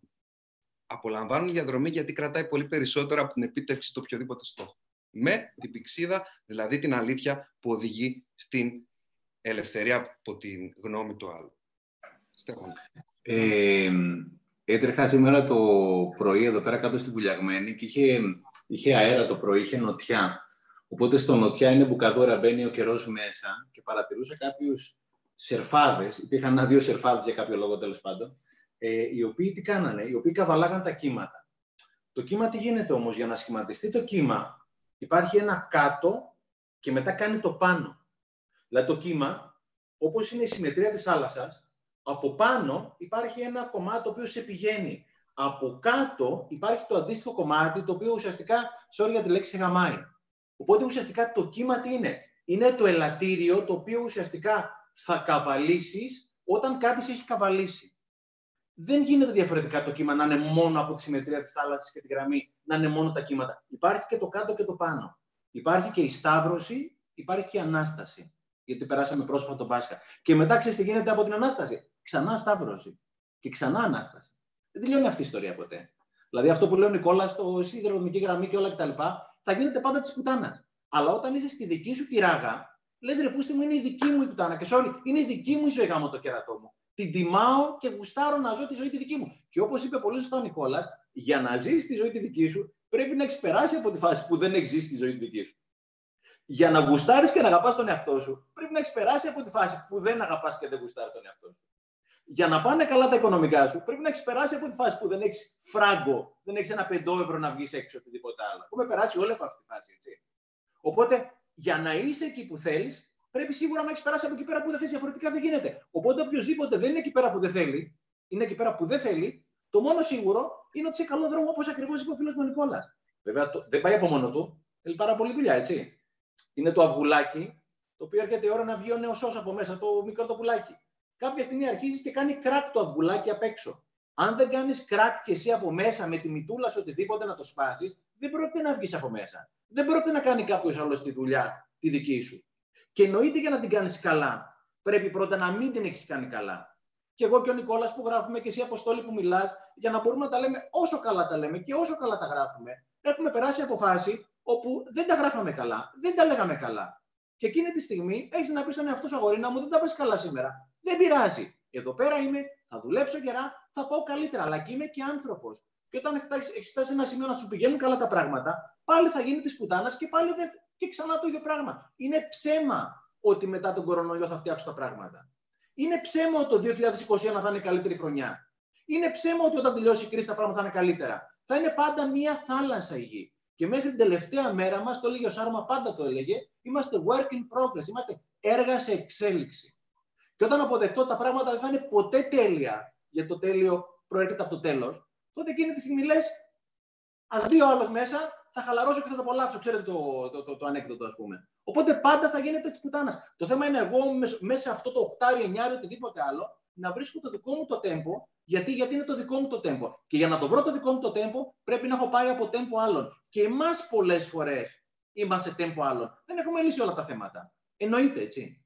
Μην δημιουργήσουμε καμιά ψευδαίσθηση, οι σούπερ ήρωες, τι θα κάνουμε κτλ. Μοιραζόμαστε εμπειρίες, παίρνουμε εμπειρίες και προχωράμε όλοι μαζί. Όπως είπε ο Νικόλας, υπάρχει μόνο το μαζί. Η, η αρμονία, Στέφανε, έξω από εμάς είναι η βασική προπόθεση της αρμονίας έξω από εμάς είναι η αρμονία μέσα μας. Περιμένουμε να φτιάξουν συνθήκες. Μα οι περισσότερες δυνάμεις που ασκούνται πάνω μας από το εξωτερικό περιβάλλον, για πολλούς λόγους μπορούμε να τις αναλύσουμε, αλλά νομίζω ότι δεν χρειάζεται, γιατί θα φάμε πολύ χρόνο. Είναι αρνητικές. Η ζωή όμως είναι πολύ μικρή, σε εισαγωγικά η λέξη, αν τη σπαταλάμε, και είναι πολύ μικρή για να τη ζούμε κατά λάθος. Η τηλεόραση, η... αυτός που θα μας φωνάξει, αυτός που μας επιτεθεί στο δρόμο, ε, οι αρνητικές ειδήσεις, ο κορονοϊός, η κρίση, η οικονομική ή, ή, ή. Αρνητικές, συνέχεια δυνάμεις. Οπότε το μόνο που ελέγχουμε σε αυτή την εξίσωση, ως ένα βαθμό, 100% δεν ελέγχουμε τίποτα, ως ένα βαθμό είναι το μέσα μας. Η, η ζωή έξω από εμάς είναι, δεν είναι παρά μια αντανάκλαση της ζωής μέσα μας, δηλαδή των σκέψεων και των συναισθημάτων. Λέω κάποια στιγμή, κάπου, πάνω, σε ένα ε, απόσπασμα, σε ένα κεφάλαιο, ότι θα ήθελες τα παιδιά σου να μεγαλώσουν στο εσωτερικό σου κόσμο; Στον ιστορικό σου κόσμο, που είναι όσο τοξικός είναι, όσο γλυκός είναι και όσο όμορφος είναι. Αν είναι όμορφος, θα θέλαμε τα παιδιά να, να βιώσουν όμορφα συναισθήματα, να έχουν ωραίο περιβάλλον. Αν συνεχώς όμως ο ιστορικό κόσμος είναι τοξικός, τότε και δεν θα ήθελες τα δικά σου παιδιά να βιώσουν αυτό το περιβάλλον, γιατί να ε, μην πάρεις το μήνυμα ότι πρέπει να το αλλάξεις για εσένα και Αλλάζοντας το για εσένα, το αλλάζεις και για τους ανθρώπους γύρω σου, άρα και το παιδί σου που είναι δίπλα σου, άρα και το ευρύτερο περιβάλλον που είναι δίπλα σου. Και ο μόνος τρόπος, ξαναλέω, να έρθει η αρμονία έξω από εμάς δεν είναι να βρεθεί ο, το φάρμακο, το αντίδοτο κτλ. Αλλά είναι να βρούμε έναν τρόπο να διαχειριστούμε τον οποιοδήποτε ιό, μεταλλάσσοντας τον ιό τον δύσκολο με τον ιό της προσφοράς, με τον ιό της αγάπης, με τον ιό της διαχείρισης, με ε, αυτό το οποίο μπορώ να ελέγξω όσο μπορώ να ελέγξω, γιατί όλα δεν μπορώ να τα ελέγξω για να μην φτάσουμε και στην αντίπερα όχθη. Χωρίς κόλλας δεν υπάρχει παράδεισος. Ξεκάθαρα. Δεν θα είχαμε επίγνωση του τι σημαίνει παράδοση χωρίς κόλλας. Η, η, η, ζωή και το σύμπαν λειτουργεί σε δίπολα. Καλό, κακό. Ξέρω το καλό γιατί υπάρχει το κακό. Παράδεισος, κόλλας και ούτω καθεξής. Ε, οπότε, ναι, αγκαλιάζω το κακό, ε, για να μπορέσω το χ μέσα μου, τον αρνητικό με αυτό, να πάρω τα μαθήματά του. Έχω υπάρξει ο, ο πιο αρνητικός άνθρωπος που έχετε γνωρίσει ποτέ σας. Έχω υπάρξει ο πιο μίζερος. Έχω υπάρξει, ε, όχι τώρα είμαι πιο θετικός ε, του πλανήτη, απλά το διαχειρίζομαι λίγο καλύτερα. Έχω υπάρξει ο πιο δύσκολος για να τον κάνεις παρέα. Έχω υπάρξει ο πιο μπατήρης, ε, που θυμάμαι πήγαινα και έλεγα Coca-Cola ή τσιγάρα θα πάρω σήμερα. Τότε έπινα και Coca-Cola και κάπνιζα. Δεν μπορούσα να πάρω και τα δύο ταυτόχρονα. Ήταν εκτός προπολογισμού. Ε, αλλά είναι, ήταν ο Βούρκος που τελικά ε, μας έφερε με κάποιον τρόπο στο να πούμε νησάφι, δεν πάει άλλο. Θα, ε, κάποια στιγμή ίσως έχει νόημα να, να απαντήσουμε και θέλω να ακούσω πολύ τον Στέφανο σε αυτό. Το τι είναι ευτυχία για εκείνον. Τον έφερες, Απόστολη, το ρώτησες. Ε, θα απαντήσω, θα πλασάρω λίγο για να δώσουμε και στην Αποστόλη να προχωρήσει, ε, απαντώντας λίγο σε αυτό που λες Νικόλα, αλλά θα το παραλύσουμε διαφορετικά. Θέλω να πω κάτι, επειδή ο Νικόλας είπε για κόλαση και παράδεισο, και πραγματικά είναι όλα εδώ. Κάποια στιγμή είχα ακούσει μια ιστορία, λέει στην κόλαση τι γίνεται. Υπάρχει ένα μεγάλο τσουκάλι, υπάρχει φαγητό, αλλά οι κουτάλες είναι πάρα πολύ μακριές. Μεγάλο το ουσιαστικά το, το, το, το, το σίδερο, πώς το λένε τέλος πάντων, που την κρατάει. Ε, λαβή, λαβή. Μπράβο, η λαβή. Οπότε ο κόσμος δεν μπορεί να φάει μόνος του. Λέει, στον παράδεισο οι λαβές είναι τόσο μακριές, είναι το τσουκάλι με το ίδιο φαγητό. Απλώς εκεί πέρα ο ένας ταΐζει τον άλλον. Οπότε η κόλαση και ο παράδεισος είναι εδώ πέρα. Και πραγματικά είναι παράδεισος να είναι μεγάλη λαβή και να ταΐζει ο ένας τον άλλον. Γιατί αν δεν βοηθήσει ο ένας τον άλλον, δεν πάμε πουθενά. Και πραγματικά ένα από τα πολλά elements, ένα από τα πάρα πολλά στοιχεία της ευτυχίας είναι το να μπορείς ουσιαστικά να συνδέεσαι, να αγαπάς, να προσφέρεις, να οτιδήποτε άλλο. Δηλαδή. Μπορεί να φτάσουμε 24 ώρες να μην τελειώσουμε. Οπότε, Αποστόλη, κάνει την επόμενη ερώτηση. Με οθείτε Μιας και ο Νικόλας μίλησε για δίπολα και τα δίπολα μου αρέσουν πάρα, πάρα μα πάρα πολύ. Είμαι άνθρωπος που του αρέσουν τα δίπολα, όπως α, λέμε αποφάσεις με το μυαλό, αποφάσεις με την καρδιά και ούτω καθεξής. Έχω ένα άλλο δίπολο, που είναι και το αγαπημένο μου απόφθεγμα και είναι και ενδεχομένως και η στάση ζωής μου. Και την έχω συνδέσει με τον α, καλό μου φίλο Μάκη, που θυμάμαι τα χρόνια που ήμασταν μαζί. Γιατί αυτό μου το έμαθε ο Χάρης. Μου λέει, κάτι είπα για τον Μάκη που δεν είναι πλέον εν ζωή και μου λέει, θα ήθελα να μας πεις για αυτά που έκανες μαζί του όσο ήταν εν ζωή. Μόλις προχθές μου το είπε. Είναι φοβερό πόσα πολλά μαθαίνω από τον Χάρη, τον Ασλανίδη. Οπότε λοιπόν μιλάω για το όμορφο κομμάτι όταν ήταν εν ζωή. Διαβάζαμε λοιπόν ένα καταπληκτικό μυθιστόρημα, κύριοι. Τον Κόμι Μοντε Κρίστο του Αλέξανδρου Δουμά. Και εκεί μία από τις ε, κύριες φιγούρες του, του μυθιστορήματος είναι ο Ναπολέον Βοναπάρτης. Κάποια στιγμή λοιπόν, λέει ο Ναπολέοντας, ότι στη ζωή είμαστε βασιλιάδες ή πιόνια. Ήμουνα 19 χρονών από τότε που το άκουσα, ήταν λες και μου μπόλιασαν μέσα, μου πήραν και μου μπόλιασαν μέσα με αυτή την έκφραση, αυτό το απόφθεγμα. Δεν ξέρω, με, με, με, με συγκλώνησε. Με συγκλώνησε. Και άρχιζα όλα αυτά τα χρόνια να το σκέφτομαι, να το αναφέρω, να το προσπαθώ να το καταλάβω, να το... Γιατί βασιλιάδες ή πιόνια, τι σημαίνει πιόνι, τι σημαίνει βασιλιάς, ποιος είναι ο βασιλιάς της στιγμής; Σχετίζεται με εξουσία, σχετίζεται με χρήματα, σχετίζεται με χαρά, σχετίζεται με ευτυχία, σχετίζεται με τι σχετίζεται. Και αφού μιλήσατε για δίπολο, δεν μπορώ να μην σας ε, ρωτήσω, να μην σας πω. βασικά, το θέτω, βασιλιάδες ή πιόνιας, και το, δεν λέω κάτι άλλο. Τι είναι βασιλιάς και τι είναι πιόνι. Να ξεκινήσουμε από αυτό. Ε, δεν είναι κάτι που μου είναι οικείο σαν, να, σαν ρίση, σαν απόφθεγμα.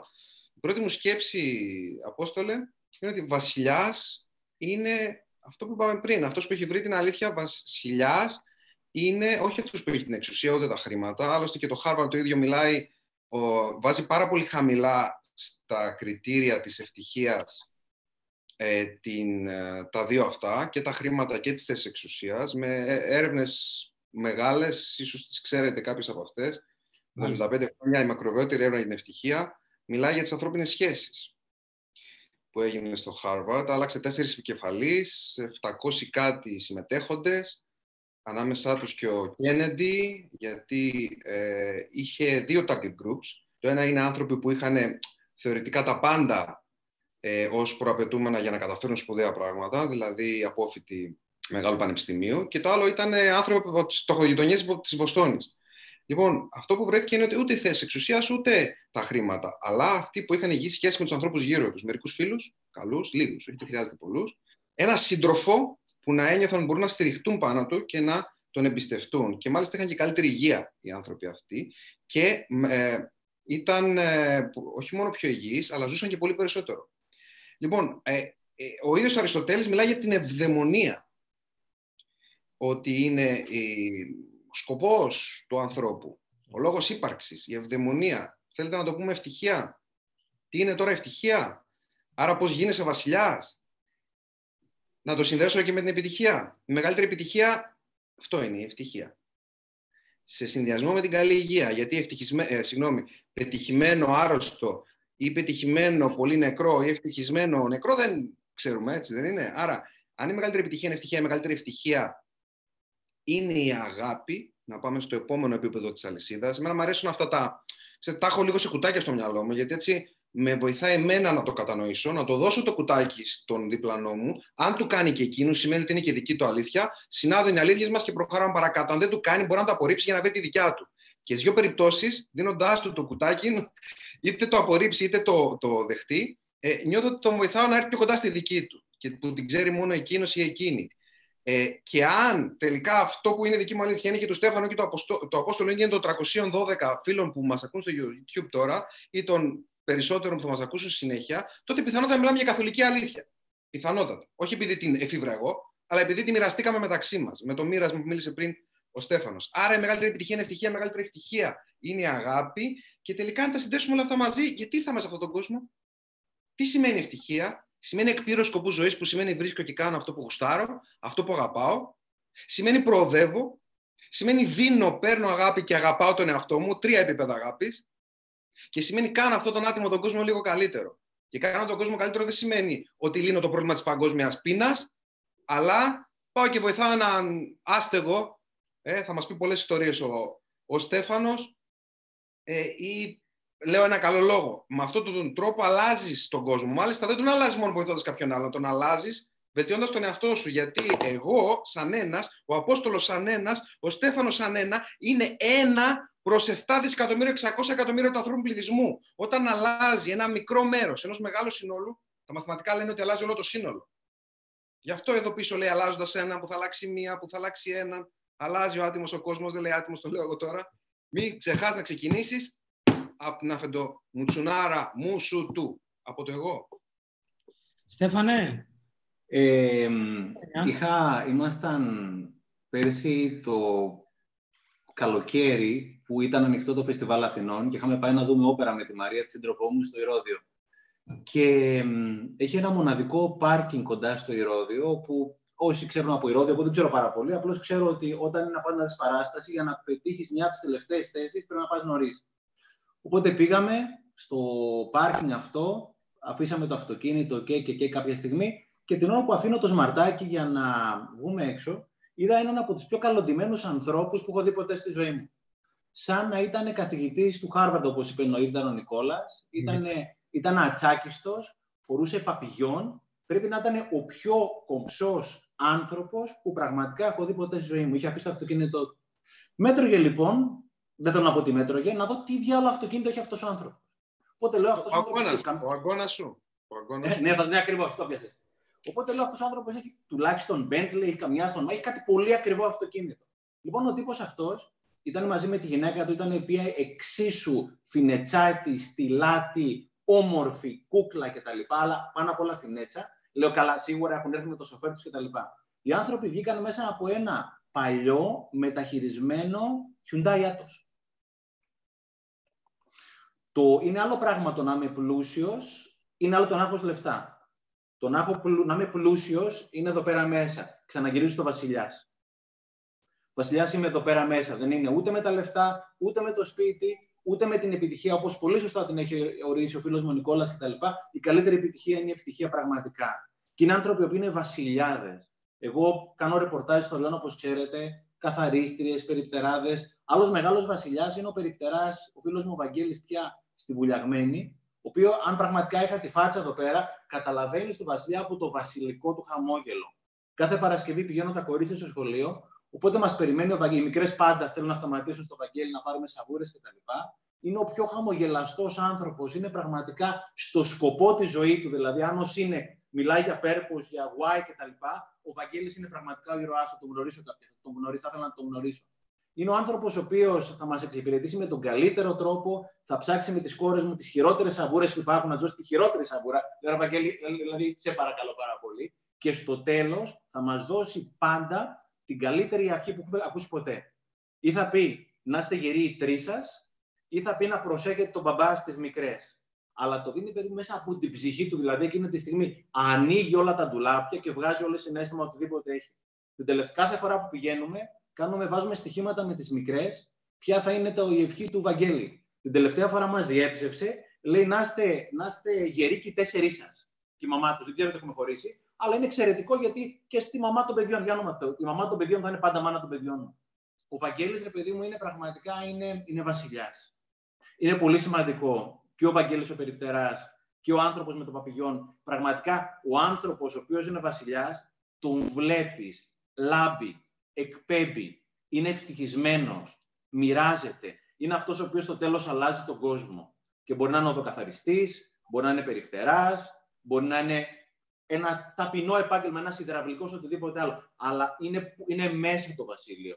Και ξέρεις κάτι, το μόνο ο βασιλιάς ή ο πρίγκιπας είναι και στο ανάκτορο πρίγκιπας, είναι και στο υπόγειο.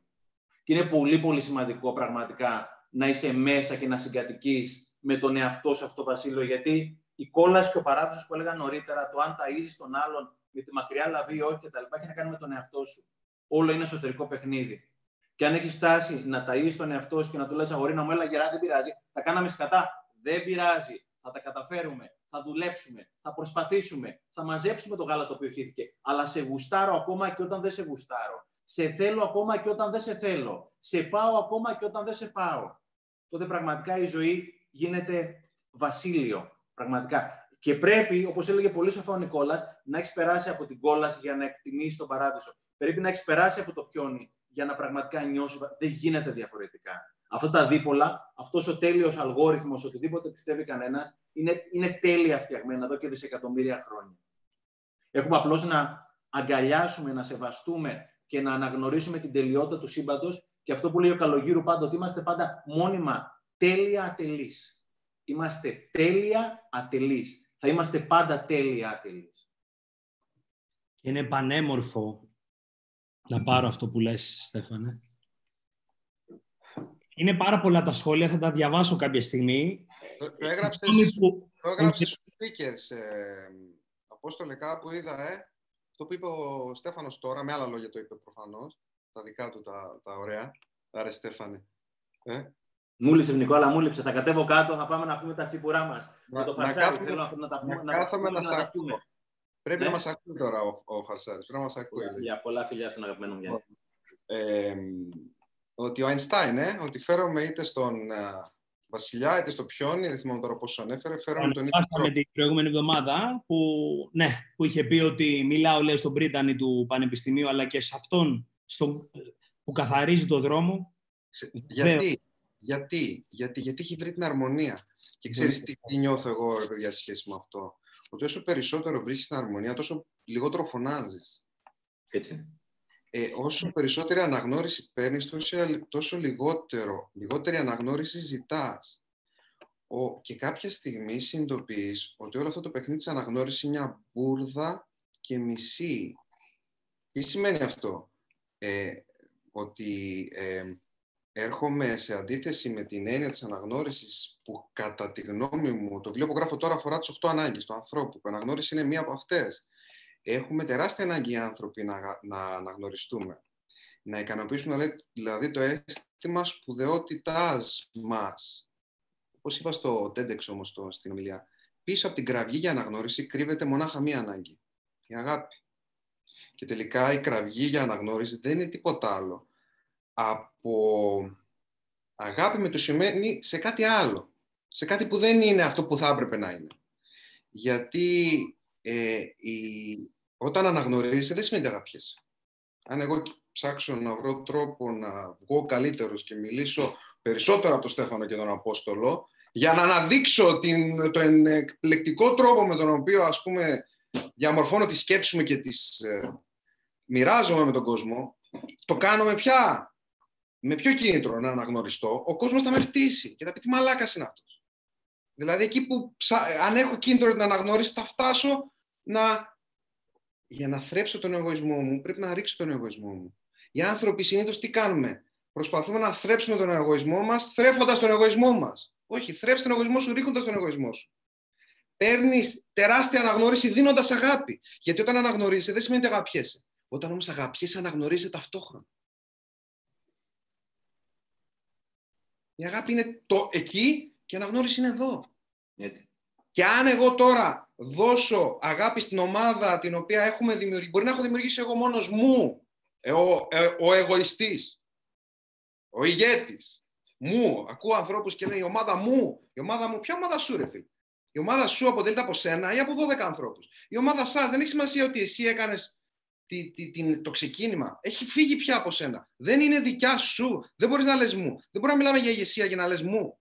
Αν λοιπόν εγώ προσπαθήσω να υποσκελίσω όλους τους άλλους για να αναδειχθώ, αναδεικνύω με βραχυπρόθεσμα και χάνω μακροπρόθεσμα. Αν δώσω στους άλλους ακόμα και μια δική μου ιδέα, δείξω ότι είναι όλων μας και, και δώσω το, τα credits που λέμε, την, ε, ε αναγνωρίσω ότι είναι μια συλλογική δουλειά. Ε, ακόμα και αν βραχυπρόθεσμα υποτίθεται χάσω, θα κερδίσω μέσω μακροπρόθεσμα, γιατί όλοι θα νιώσουν ότι είμαι ένας άνθρωπος πραγματικά ηγέτης, που ηγέτης για μένα δεν είναι αυτός που έχει εξουσία. Ηγέτης για μένα δεν είναι αυτός ο οποίος επηρεάζει. Και ο Χίτλερ επηρεάζει, ρε παιδιά. Ηγεσία σημαίνει θετική επίδραση, για να πάμε σε αυτή την έννοια που σχετίζεται με όλα αυτά τα οποία λέμε.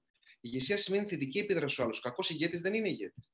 Και ο, ο ουσιαστικός ηγέτης που είναι πρώτα στον εαυτό του, τι σημαίνει ηγούμε σε μένα, διαχειρίζομαι το μέσα μου, δεν το καταπιέζω. Άλλο ε, πολιτισμός είναι η διαχείριση του ενστίκτου. Ο κανιβαλισμός είναι η καταπίεση του ενστίκτου. Η διαχείριση του ενστίκτου όμως είναι πολιτισμός. Άρα διαχειρίζομαι το μέσα μου και μπορώ και προσφέρω και αναδεικνύω το σύνολο. Γιατί στο τέλος, αν ψάχνω μόνο το εγώ, θα μείνω μόνος μου με τον εαυτό μου και τον εγωισμό Έτσι μου ακριβώς.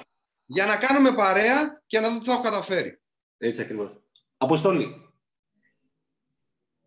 Να γυρίσω, να γυρίσω λίγο πίσω στον οδό καθαριστή και στον Πρίτανη, αυτό που ανεβάσαμε για τον Einstein. Που βεβαίως δεν χρειαζόταν να το πει ο Einstein για να το ανεβάσουμε, απλώς έδινε credibility, αξιοπιστία. Εγώ, ε, ε, εγώ θέλω να το πω ένα βήμα πιο πίσω τι σημαίνει οδοκαθαριστής και τι σημαίνει πρίτανης. Ξέρουμε πολύ καλά τι σημαίνει. Πώς αυτό μας επηρεάζει, πόσο αυτό μας ενδιαφέρει και πώς αφήνουμε τον εξωτερικό παράγοντα να μπει μέσα μας για να καθορίσουμε ταυτόχρονα τι σημαίνει οδοκαθαριστής και τι σημαίνει πρίτανης. Ενώ αν το διακόψουμε αυτό και πάμε από μέσα προς τα έξω, θα αντιληφθούμε ότι εκείνη την ώρα αναφερόμαστε σε δύο ανθρώπους. Είμαι πιο αξιόλογος αναφορικά με τι; Με το γνωστικό μου αντικείμενο; Με την κληρονομιά που μιλήσατε και ε, ε, εκεί μου δώσατε και πολύ ωραία πάσα να αναφερθώ και στο Σάρμα, να αναφερθώ και στο Λούθερ Κίνγκ. Με την κληρονομιά που τελικά αφήνω πάλι η λέξη κληρονομιά. Έχουμε μάθει να είναι συνυφασμένη. Έχουμε μάθει, ε, εγώ μιλάω για τον εαυτό μου, να είναι συνυφασμένη περισσότερο με υλικά αγαθά.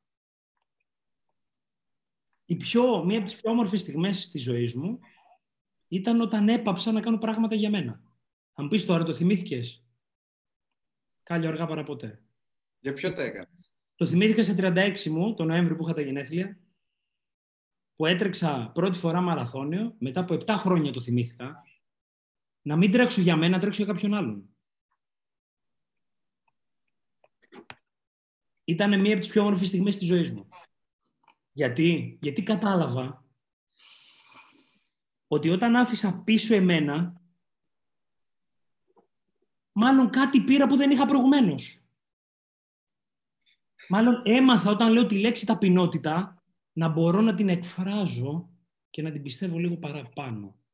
Γιατί θυμάμαι ότι ε, ε, έκανα όλα αυτά τα ανόητα, ανόητα.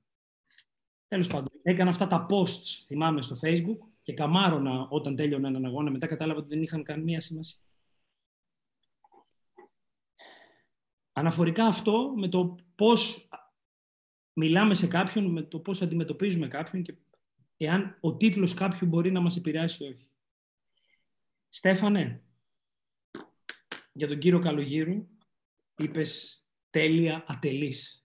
Και όταν ακούω το τέλεια ατελής, όταν ακούω ότι το σπίτι μου θέλει βάψιμο, όταν ακούω ότι χρειάζομαι να πάρω ένα καινούργιο αυτοκίνητο, όταν ακούω ότι η σχέση μου θέλει δουλειά, όταν ακούω ότι το βιβλίο δεν μου βγαίνει, όταν ακούω ότι έχω μουτζούρα, όταν σβήνω, όταν σκίζεται το παντελόνι, όταν χαλάει κάτι.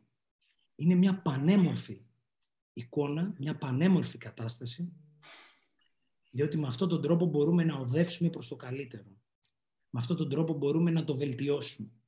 Με αυτόν τον δρόμο μπορεί να αλλάξουμε. Φαίνεται μια δυναμική. Αν το σπίτι μου θέλει βάψιμο, σημαίνει ότι θα μπω στη διαδικασία να βρω τον τρόπο να το βάψω. Αυτό είναι μια πανέμορφη δυναμική.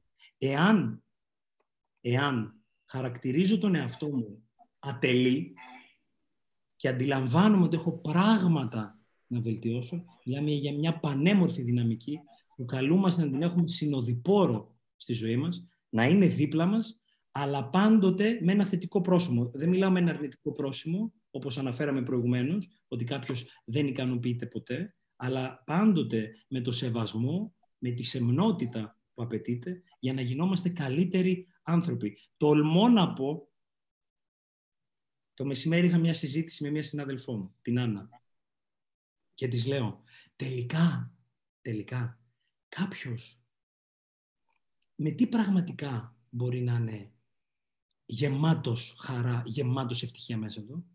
Έχω γνωρίσει, λέω, κάποιους ανθρώπους που ζουν μια πανέμορφη ζωή, αλλά ξέρεις κάτι, guess what, δεν είναι συνειφασμένοι με υλικά αγαθά. Και θέλω να, να προχωρήσω στο επόμενο. Καταρχάς έχει περάσει μία ώρα και 15 λεπτά και εγώ νομίζω ότι ξεκινήσαμε πριν δύο λεπτά. Δεν ξέρω αν είναι φυσιολογικό αυτό. Αλλά, όχι, ε, το λέω με απόλυτη ειλικρίνεια. Ε, και θα διαβάσουμε και λίγο αργότερα τα σχόλια που είναι πάρα μα πάρα πολλά. Να πούμε κάτι. Κάποια στιγμή λοιπόν είχαμε, είχαμε μιλήσει, είχαμε αναφερθεί σε ένα το οποίο είναι κοινότυπο. Δεν, είμαι ο πρώτος, δεν είμαστε οι πρώτοι που το λέμε, οτιδήποτε. Και Νικόλα μου είπες ότι είναι ένα πολύ μεγάλο θέμα. Είχαμε μιλήσει για το Δούνε και Λαβίν. Αυτή την περίοδο συνεργάζομαι με μια κυρία για την ομιλία της που θα κάνει σε ένα TEDx event. Και αυτό με το οποίο καταπιάνεται, το αναφέραμε, Δούναι και λαβείν, ότι δίνει και παίρνει τη θάλασσα. Αντιλήφθηκα λοιπόν ότι το δούναι και λαβείν μπορεί να είναι στην αγάπη μας, στο χόμπι μας, στα πάντα. Μπορεί να έχει αυτό εδώ που κάνουμε τώρα, είναι ένα τεράστιο δούναι και λαβείν. Ε, μπορούμε να βάλουμε βελάκια, να ενωθεί ο ένας με τον άλλο, να δούμε το δούναι, να δούμε και το λαβείν και από εδώ να φύγουν άλλα βελάκια και να πάμε προς τα άτομα που μας μοιράζουν το πιο πολύτιμο αγαθό τη ζωή τους, τη ζωή τους που είναι ο χρόνος τους.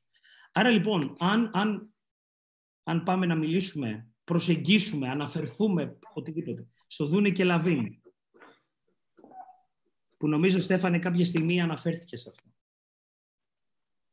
Υπάρχει κάτι που, που, που, που έτσι σε, σε, τραβάει, σε ελκύει, το αντιλαμβάνεσαι διαφορετικά, το δούναι και λαβείν. Της ζωής, των ανθρώπινων σχέσεων. Το, το δούναι είναι το λαβείν.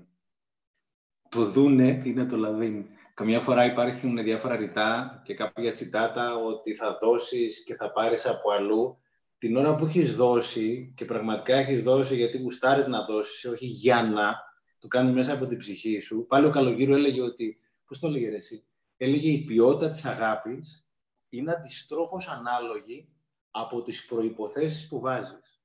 Η ποιότητα της αγάπης είναι αντιστρόφως ανάλογη από τις προποθέσει που βάζεις. Η αγνή αγάπη που δίνω γιατί γουστάρω να δώσω δεν είναι τυχαίο τα παιδιά μέχρι 2, 3, 4, 5, 6 χρονών θα κάνουν τα πράγματα γιατί έχουν έρθει από το Θεό θεϊκά πραγματικά. Γιατί εκείνη τη στιγμή το παιδί δίνει χωρίς καμία σκοπιμότητα, χωρίς καμία ατζέντα. Οπότε όταν κάποια στιγμή δίνεις χωρίς να υπάρχει ατζέντα, το δούνε είναι το λαβίν. Δεν περιμένεις να το πάρεις κάπου αλλού. Δεν είναι τυχαίο που η Δημουλά έλεγε ότι αυτός ο οποίος είναι ο μάγκας, δεν το έλεγε έτσι φυσικά η Δημουλά, είναι αυτός που αγαπάει και αυτός που αγαπιέται υπάρχει πιο ωραίο πράγμα να μοιράζεσαι. Ό,τι μπορείς να μοιραστείς. Απλόχερα. Και από πού ξεκινάει αυτό το αποστόλη, μέσα στον εαυτό σου. Όταν στον εαυτό σου δίνεις, γιατί πρώτα πρέπει να δώσεις τον εαυτό σου, το λέω πρέπει πραγματικά να είσαι καλά εσύ για να μπορείς να δώσεις, έχεις λάβει ήδη από τον εαυτό σου. Λες, εγώ θα σου δώσω ένα βιβλίο, ένα live, μια βόλτα στο δρόμο, μια όμορφη κουβέντα, ένα χαμόγελο, ένα περπάτημα, ένα καλό πρωινό, λίγο νεράκι. Όταν ουσιαστικά, γιατί όλο το δούνε και λαβίνει, ξεκινάει από μέσα. Όταν πραγματικά δίνεις τον εαυτό σου απλόχερα με αγάπη και όχι για να πετύχει ο εαυτός σου το επόμενο χιλιάρικο, δεκαχίλιαρο, εκατομμύριο, οτιδήποτε άλλο, αλλά του λες αγορίνα με αυτό που λέγαμε το περιστέρι στο live που είχαμε κάνει, που ήταν από τα ρότερα live με τον Κωνσταντίνο. Έτσι. Όλο αυτό το πράγμα του δούνε είναι το λαβίν. Ξεκινάει από μέσα, όταν το δίνεις στον εαυτό σου, και του λες αγορίνα μου, το δίνω γιατί πραγματικά σε αγαπάω, σε γουστάρω. Δεν υπάρχει τίποτα καλύτερο στον κόσμο από την αυτοαγάπη, από την αυτοαποδοχή, από το αυτογουστάρισμα, ρε παιδί μου να το πούμε. Τίποτα πιο ωραίο. Και μετά βγαίνεις εκεί πέρα έξω και λες, θέλω να δώσω ένα χαμόγελο, θέλω να δώσω μια καλή μέρα, θέλω να δώσω μια καλή πράξη. Θέλω να κάνω αυτό το πράγμα. Θέλω να αφήσω τον κόσμο καλύτερο από ό,τι τον βρήκα. Όχι αυτό που λέει ο Νικόλας, ακριβώς το λέει. Όχι για την κληρονομιά. Η κληρονομιά είναι πραγματικά το σύμπαν. Γιατί εμείς οι ίδιοι είμαστε κομμάτια του σύμπαντος.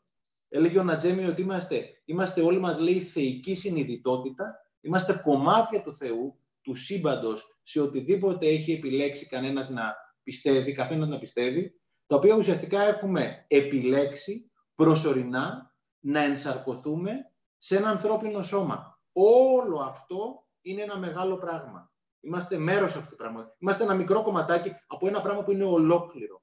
Και όταν ο, ο, ο, ενώνεσαι με το ολόκληρο, όπως αποδεικνύει η έρευνα του Χάρβαρντ που έλεγε ο Λίδων Νικόλας, όπως αποδεικνύει ρε παιδί μου το συναίσθημα του να μοιράζεσαι και να πεις ρε συ Αποστόλη. Δηλαδή την ώρα που σου είπα ότι πραγματικά ρε μπαγάσα, αυτό το πράγμα το οποίο κάνει τα δαχτυλάκια, γουστάρω πάρα πολύ που γουστάρεις πάρα πολύ, εκείνη τη στιγμή έχω βρει το σκοπό της ζωής μου. Και να πάνε να γαμηθούν όλα τα υπόλοιπα. Θα στο λέω την Παναγία αυτό το πράγμα. Νικόλα μου. Πώς το λέμε, Στέφανε; Ε, μίλησε για κάποια τσιτάτα πριν. Ο Στέφανος, ο αγαπημένος μου. Εμένα μου αρέσουν πάρα πολλά τα αποφθέγματα, τρελαίνομαι. Δηλαδή, το, το μυαλό μου δουλεύει αποφθεγματικά γιατί έχει ξασκηθεί ε, πλέον πολλά χρόνια. Ε, βάση της ε, φιλοσοφίας ανθρώπου στο νησί είναι να δώσεις περισσότερα από όσα λαμβάνεις και θα λάβεις περισσότερα από όσα έδωσες. Αυτό ίσως ο Στέφανος θα το χαρακτήριζε άλλο ένα συμπαντικό νόμο. Και προφανώς δεν είναι δική μου εφεύρεση τώρα αυτό που λέω, έτσι. Είναι κάτι που το έχουν πει πολύ πριν από μένα. Ε, υπάρχει γύρω μας παντού.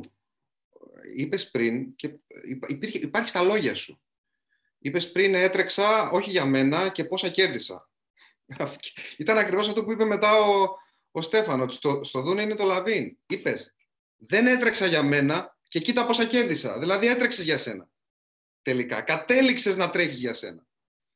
Ε, δεν ξέρω πώς θα το εκλάβετε και εσείς και ο κόσμος μας ακούει, αλλά σας το ξαναλέω είναι κεφάλαιο για μένα, είναι καλός εγωισμός. Υπάρχει ο, το εγωιστικό, αν ανοίξουμε τα λεξικά, έχει αρνητική έννοια. Λοιπόν, λέγοντας καλό εγωισμό, αυτό στο οποίο αναφέρομαι είναι το εξής. Κερδίζεις προσφέροντας.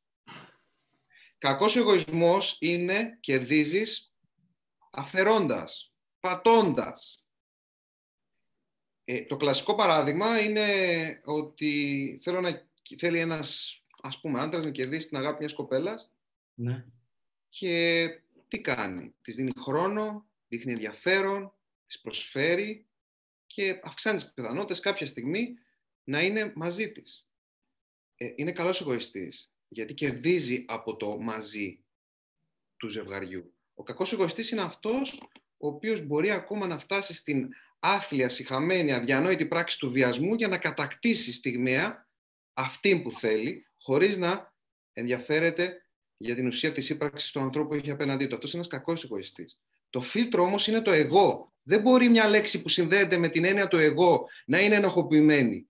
Γι' αυτό ψάχνω με το, δικό μου τρόπο, αν θέλετε, με τι, τις, τις δικές μου αλχημίες τις λεκτικές, που μπορεί να είναι και μπουρδες τελικά να το απενεχοποιήσω αυτό το εγώ.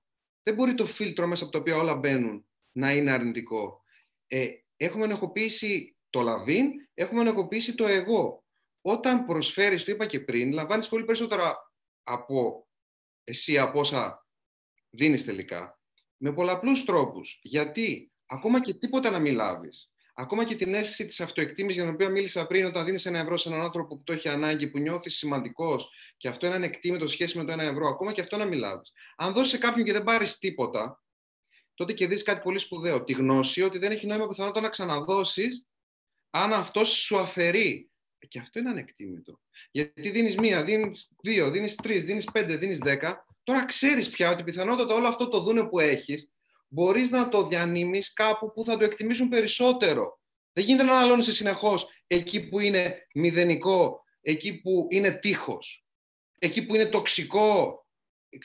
Όχι μόνο δεν υπάρχει ανταπόδοση, αλλά ε, δεν υπάρχει ούτε καν στο τόσο εκτίμηση της προσφοράς σου.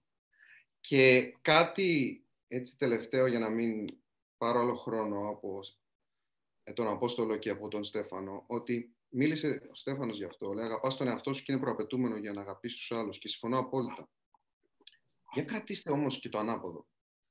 Ότι όταν δεν έχεις αυτοπεποίθηση, όταν δεν έχεις αυτοεκτίμηση, όταν δεν έχεις λόγους ή νομίζεις δεν έχεις λόγους, γιατί πάντα έχεις να αγαπήσεις τον εαυτό σου. Όταν δίνεις χωρίς να ξέρεις γιατί αγάπης στους άλλους, τι παίρνεις πίσω; Πολλές φορές χαμόγελο. Παίρνεις αγκαλιά. Παίρνεις ευχαριστώ. Και αυτό σε βοηθάει στο να αγαπήσεις λίγο περισσότερο τον εαυτό σου. Έχει πολύ ενδιαφέρον να παρατηρήσουμε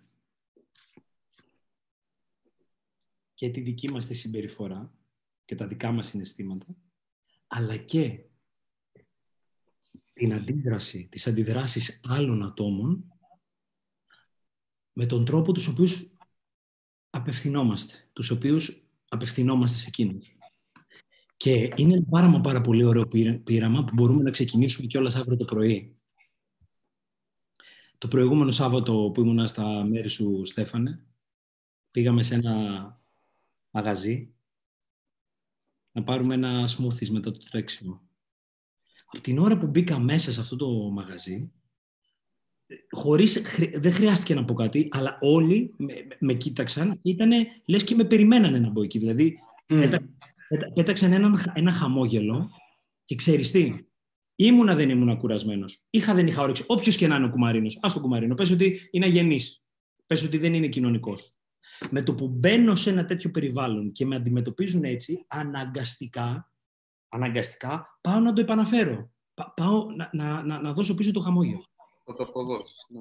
Ε, έχει πολύ, Νικόλα μου, έχει πολύ ιδιαίτερο ενδιαφέρον να μπω σε ένα μαγαζί μέσα αύριο το πρωί, να πω καλημέρα σας, να πω πριν παραγγείλω πώς είστε, θα με κοιτάξουν περίεργα, θα με κοιτάξουν παράξενα, θα πούνε κάτι άλλο θέλει μάλλον, και μετά όταν παραγγείλω όλα θα γίνουν καταπληκτικά, όλα θα γίνουν πανέμορφα. Και μέσα τους θα πούνε ότι κοίτα, δεν είναι περίεργο αυτό που έκανε. Μία ιστορία είναι την προηγούμενη εβδομάδα έτρεχα να αγοράσω ένα εξάρτημα εδώ για τον υπολογιστή για να, για, για να γίνει ένα workshop υπό τις κατάλληλες συνθήκες. Πήρα τηλέφωνο λοιπόν και λέω σας παρακαλώ, ήταν πέμπτη, πέμπτη δεν θυμάμαι τι ώρα, αλλά δεν ήταν πρωί-πρωί. Σας παρακαλώ, λέω, πήγαμε να το έχω. Αύριο έχουμε ένα workshop με πολλά άτομα και πρέπει να το έχω. Λέει, κύριε, κοιτάξτε, δεν είναι ε, σχεδόν, σχεδόν δεν γίνεται να το έχετε αύριο. Λέω, μπορώ να περάσω να το πάρω, γιατί ήταν κοντά στο σπίτι μου. Όχι. Λέω, σας παρακαλώ, ξέρω ότι δεν σας ενδιαφέρει, αλλά την άλλη μέρα λοιπόν το πρωί έφτασε αυτό το εξάρτημα Παρασκευή, 9-10 ώρα το πρωί έφτασε εδώ. Και ξέρεις τι, Νικόλα μου, ξέρεις τι, Στεφανέ μου, το ξέρεις. Πήγαν όλα καλά. Αυτό το εξάρτημα βοήθησε αυτό το οποίο πήγαμε να κάνουμε, να φανούμε αξιόπιστοι, να φανούμε, να, να πάνε όλα καλά. Όταν πήρα τηλέφωνο σε αυτό το μαγαζί που το σήκωσε μια κυρία το... που ήταν στο τηλεφωνικό κέντρο, όταν την πήρα και προσπαθούσα να της εξηγήσω, ήταν ναι, ναι, πώς να σου πω, δηλαδή δεν καταλάβαινε ούτε τι πήγαινα να της πω, ούτε το λόγο του τηλεφωνήματος. Όταν της είπα όμως, στο τέλος κατάλαβε, ότι πήρα να σας ευχαριστήσω γι' αυτό, ξαφνικά άρχισε να μου μιλάει. Άλλαξε το προσωπείο που είχε και νομίζω ότι και εκείνη η ίδια δεν το πίστευε. Για να μην μακρηγορώ, και το είπατε εσείς προηγουμένως, στο παρελθόν ίσως να μην μπορούσα να το καταλάβω. Όλα, ε, και, και σας ρωτώ, αρχίζουν και τελειώνουν από εμάς; Βέβαια, ρε. Είναι, ε, πετάχτηκα τώρα εγώ, γιατί μου πάτησες κάλο. Ε, μιλάς για το κάτι παραπάνω, το extra mile, το οτιδήποτε άλλο σε κάθε επίπεδο.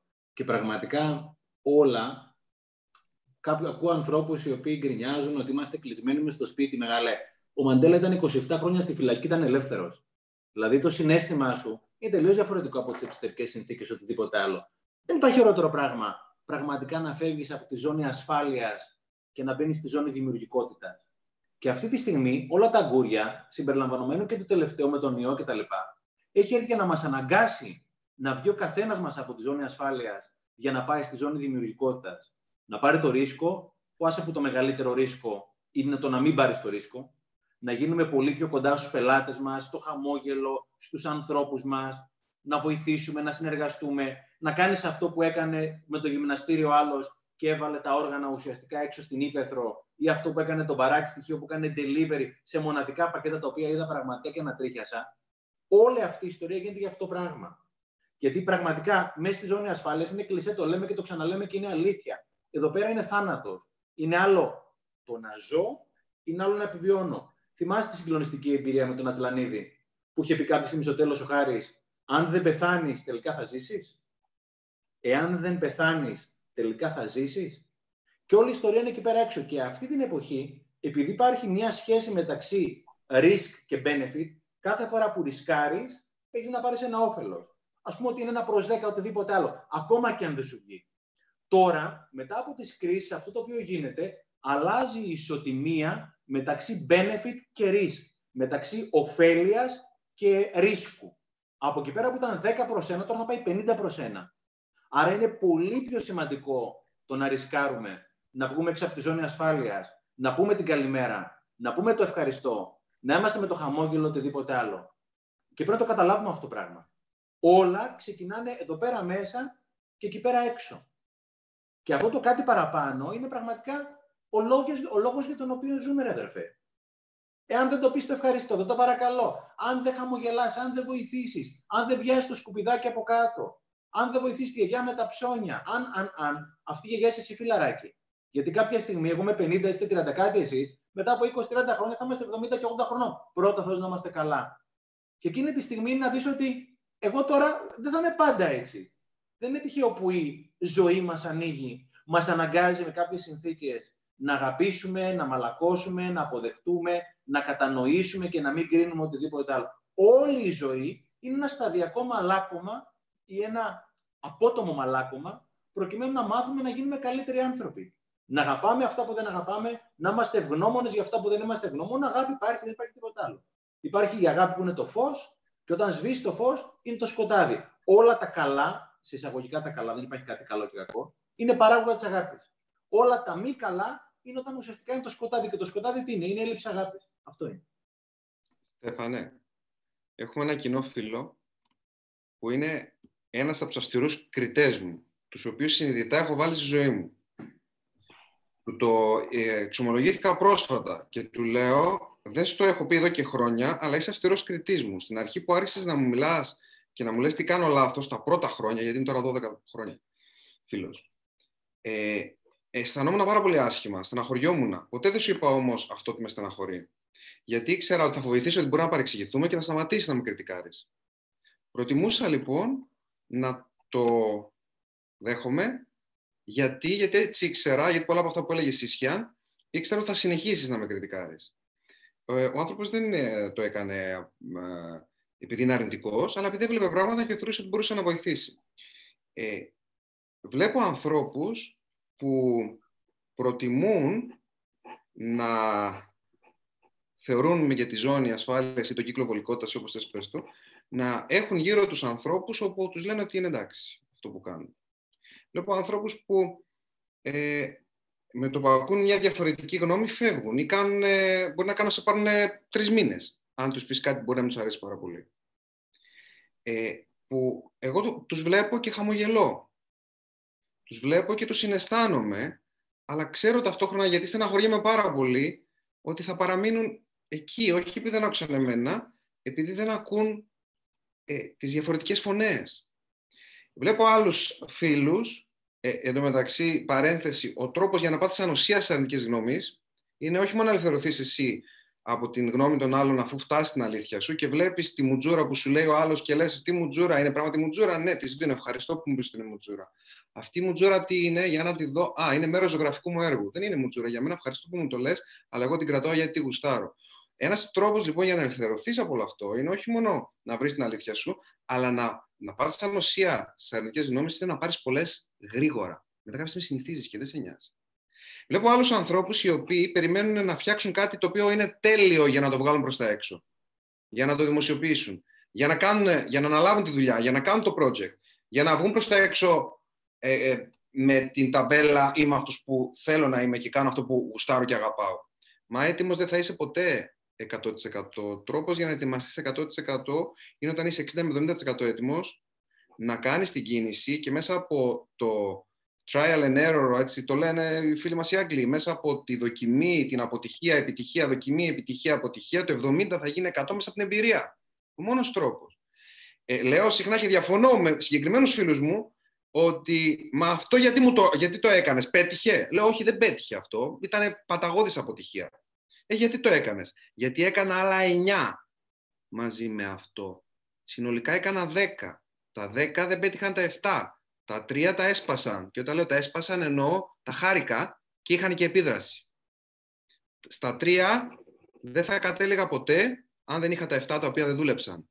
Δεν περιμένουμε να είμαστε έτοιμοι και να είναι βολικά τα πράγματα για να βγούμε προς τα έξω. Και επειδή έχουμε νέα παιδιά που μας ακούν. Έτσι, ορμόμενος από αυτά που είπε ο Στέφανος. Μήπως, αγαπημένε Απόστολε, πρέπει να διαβάσεις, γιατί είναι... είμαστε μια μισή ώρα στον αέρα, πρέπει να διαβάσεις κάποια σχόλια, κάποιες ερωτήσεις, κάτι. Παιδιά, εννοείται, στείλτε και ό,τι άλλες ερωτήσεις έχετε.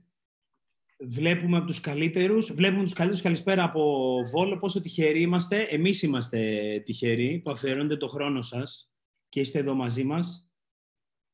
Η αλήθεια κρύβεται μέσα μας. Καλησπέρα, δώρο είναι η κάθε μέρα, σας είμαι ευγνώμων. Ωραίο λογοπαίγνιο ο τίτλος. Δώρο είναι που μπορώ να αναπνέω, να βλέπω τον ήλιο, να περπατάω, που ανοίγω τα μάτια. Δώρο είναι να ανοίγεις τα μάτια σου το πρωί και να αντικρίζεις τον ήλιο. Ευεργετικά τα εμπόδια.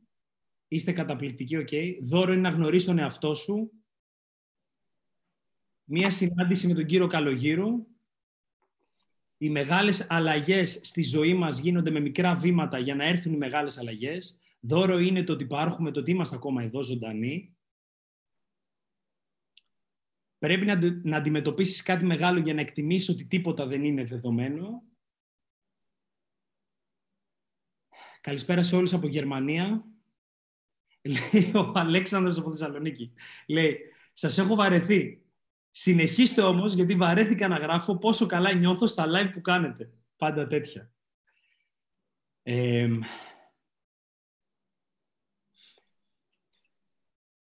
Ρωτάει ο Χρήστος, χρειάζεται να είμαστε που και που στρατιώτες με βασιλική σκέψη και στάση; Τους στρατιώτες, Χρήστο μου, αυτό τη, τη, λέξη δεν ξέρω αν θα την έβαζα, αν θα την θα, θα μπορούσα να την εντάξω στο λεξιλογιό μου, τη λέξη στρατιώτες, με βασιλική σκέψη και στάση.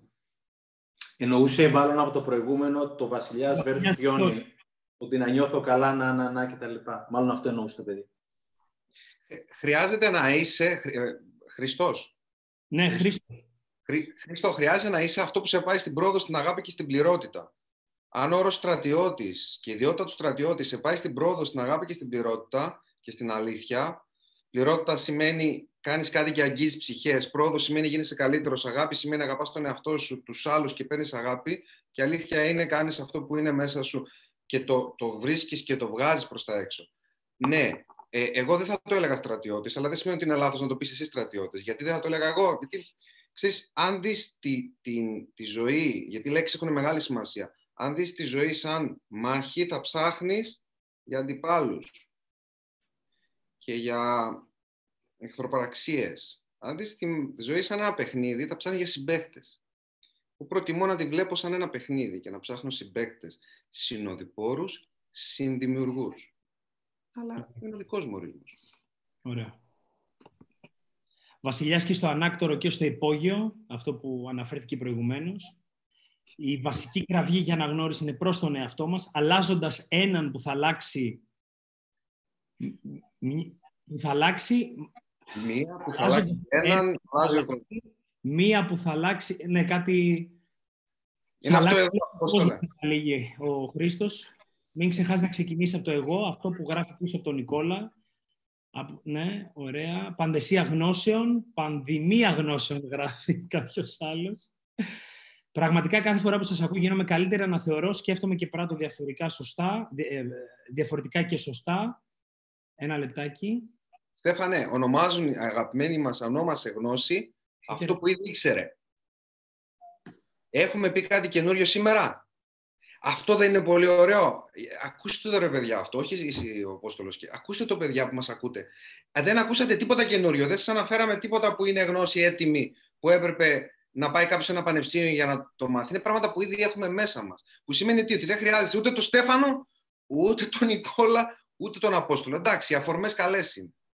Και μια κουβέντα, μια αφορμή είναι. Ένα βιβλίο, μια αφορμή είναι. Αλλά όλα αυτά είναι ε, αυτό που λέμε, οι πόροι είναι διαθέσιμοι εκεί μέσα μας, ψυχική, σωματική, νοητική πόροι.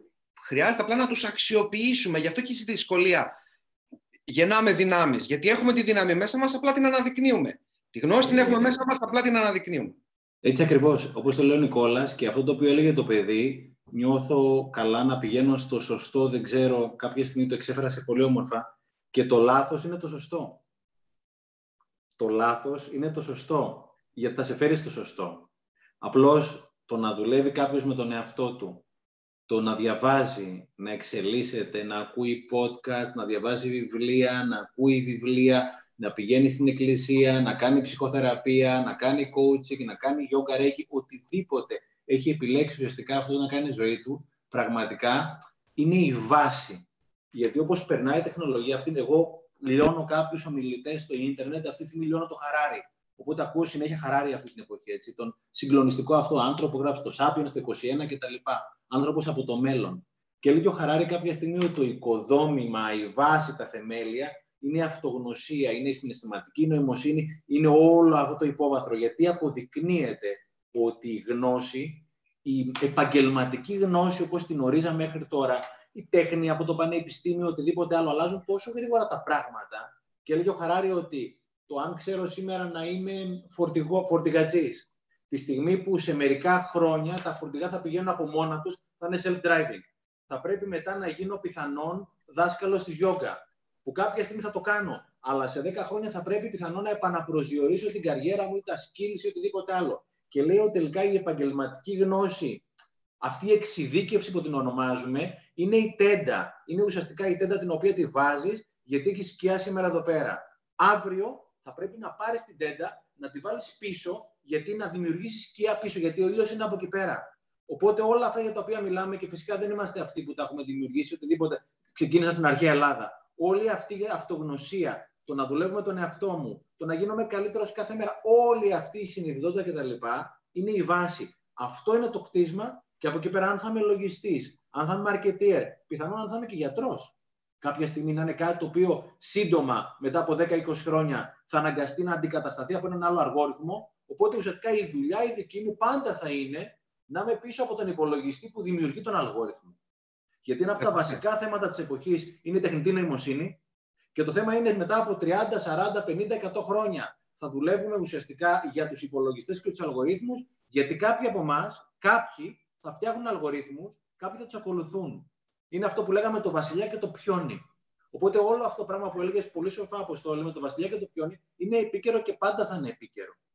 Ακόμα και όσο προχωράει η τεχνολογία και ολοκληρώνεται και φτάνει στην τελειότητα εισαγωγικά, πίσω από τον υπολογιστή υπάρχει ένας άνθρωπος ο οποίος έχει καρδιά, έχει ψυχή, έχει ένα όνειρο και ένα όραμα, δημιουργεί τον υπολογιστή, φτιάχνει τον αλγόριθμο. Για ποιο λόγο; Για να φτιάξουμε όλοι ένα καλύτερο κόσμο.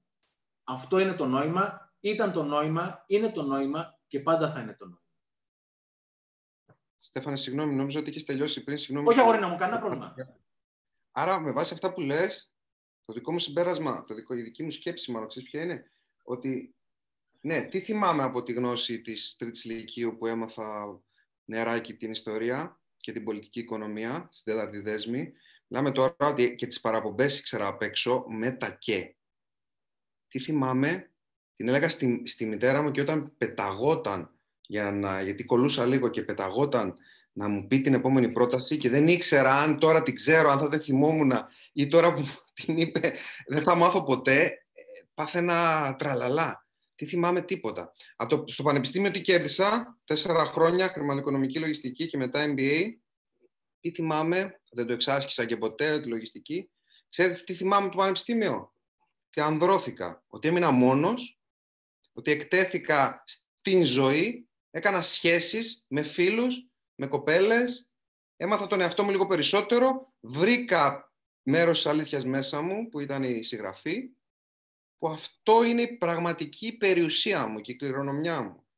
Άρα λοιπόν, αν δεν έχει νόημα η γνώση αυτή καθ' αυτή εξειδικευμένη ή συγκεκριμένη, ποια είναι η ουσιαστική γνώση; Να μάθεις να μαθαίνεις. Έτσι ακριβώς. Και το επόμενο επίπεδο ουσιαστικής γνώσης είναι να εφαρμόσει αυτά που μαθαίνεις. Έχουμε ακούσει πολλές φορές τη φράση η γνώση είναι δύναμη και λέμε όχι, η γνώση δεν είναι δύναμη, η εφαρμογή της γνώσης είναι δύναμη ή ότι η εφαρμοσμένη γνώση είναι δύναμη. Όχι. Ούτε αυτό ισχύει.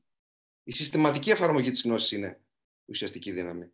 Γιατί αν την εφαρμόσεις μια φορά, όπως με, με μια επανάληψη ομή δεν μεγαλώνει, η συστηματικότητα. Εκεί είναι που το χάνουμε συχνά. Στη συστηματικότητα. Δηλαδή λέμε εντάξει, ρε παιδί μου, αυτό έκανα μια φορά, μπορώ να το ξανακάνω, το κάνω άλλη φορά. Μα εκεί είναι το, το, το σημείο κλειδί. Αυτό που είναι που κάνει το πρωταθλητή πρωταθλητή. Αυτό είναι που κάνει τον, τον οραματιστή και ξεπρό.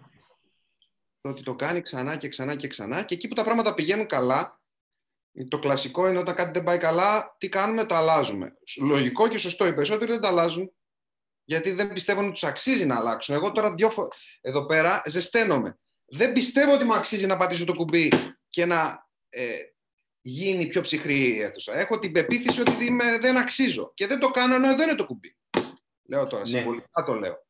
Ε, ε, είτε γιατί δεν το αξίζω, δεν το κάνω και δεν αλλάζω, είτε γιατί το θεωρώ δύσκολο, δεν ξέρω τι. Και πάμε μετά στο άλλο. Όταν κάτι δουλεύει ε, και ξέρω ότι ε, λειτουργεί, τι κάνω, το κρατάω. Θα, θα πούμε λογικά σωστά. Πολλοί δεν το κρατάνε γιατί επαναπαύονται. Λένε αυτό έκανα εντάξει, καλά είμαστε τώρα, κουράστηκα. Ε, ναι, αλλά η απάντηση τελικά δεν είναι όταν κάτι δουλεύει, το κρατάς. Η απάντηση, κατά τη γνώμη μου πάντα, είναι όταν κάτι δουλεύει, του βάζεις φωτιά, το προσαυξάνεις, του δίνεις κι άλλο. Δουλεύει το, το 2, δίνω 5. Δουλεύει το 5, δίνω 7. Το extra mile που λες συνεχώς, Στέφανε, το κάτι παραπάνω, το, με τα επίπεδο που μου αρέσει να το αποκαλώ εγώ, εκεί που έχεις ξεφύγει από το μεσόρο και το παραγόμενο αποτέλεσμα των πράξεών σου εκπλήσει τον εαυτό σου, εκπλήσει τους άλλους και εκεί αρχίζεις πια και σε παρατηρούν και λένε, λένε τι συμβαίνει. Δεν συμβαίνει τίποτα άλλο από το ότι έχω βρει αυτό που αποκαλούμε ράγα, αλήθεια ή οτιδήποτε άλλο. Και είμαι πιστός στην αλήθεια. Δεν φτάνει να ανακαλύψεις την αλήθεια, αλλά να μείνεις πιστός συστηματικά. Ε, κάτι, κάτι, συγγνώμη, αποστόλη μισό λεπτό, γιατί μου ήρθε τώρα κάτι με αυτά που λέει ο Νικόλας. Και επειδή όλα είναι συνήθειες, και όπως έλεγε ο φίλος ο Νικόλας νωρίτερα, η συνήθεια της αναβλητικότητας πραγματικά είναι θάνατος, ο κόσμος προχωράει με τα γιατί όχι. Δηλαδή, βρεθήκαμε, μιλήσαμε στο τηλέφωνο, στο Messenger κτλ. Είπαμε να το κάνουμε. Η ερώτηση είναι γιατί όχι.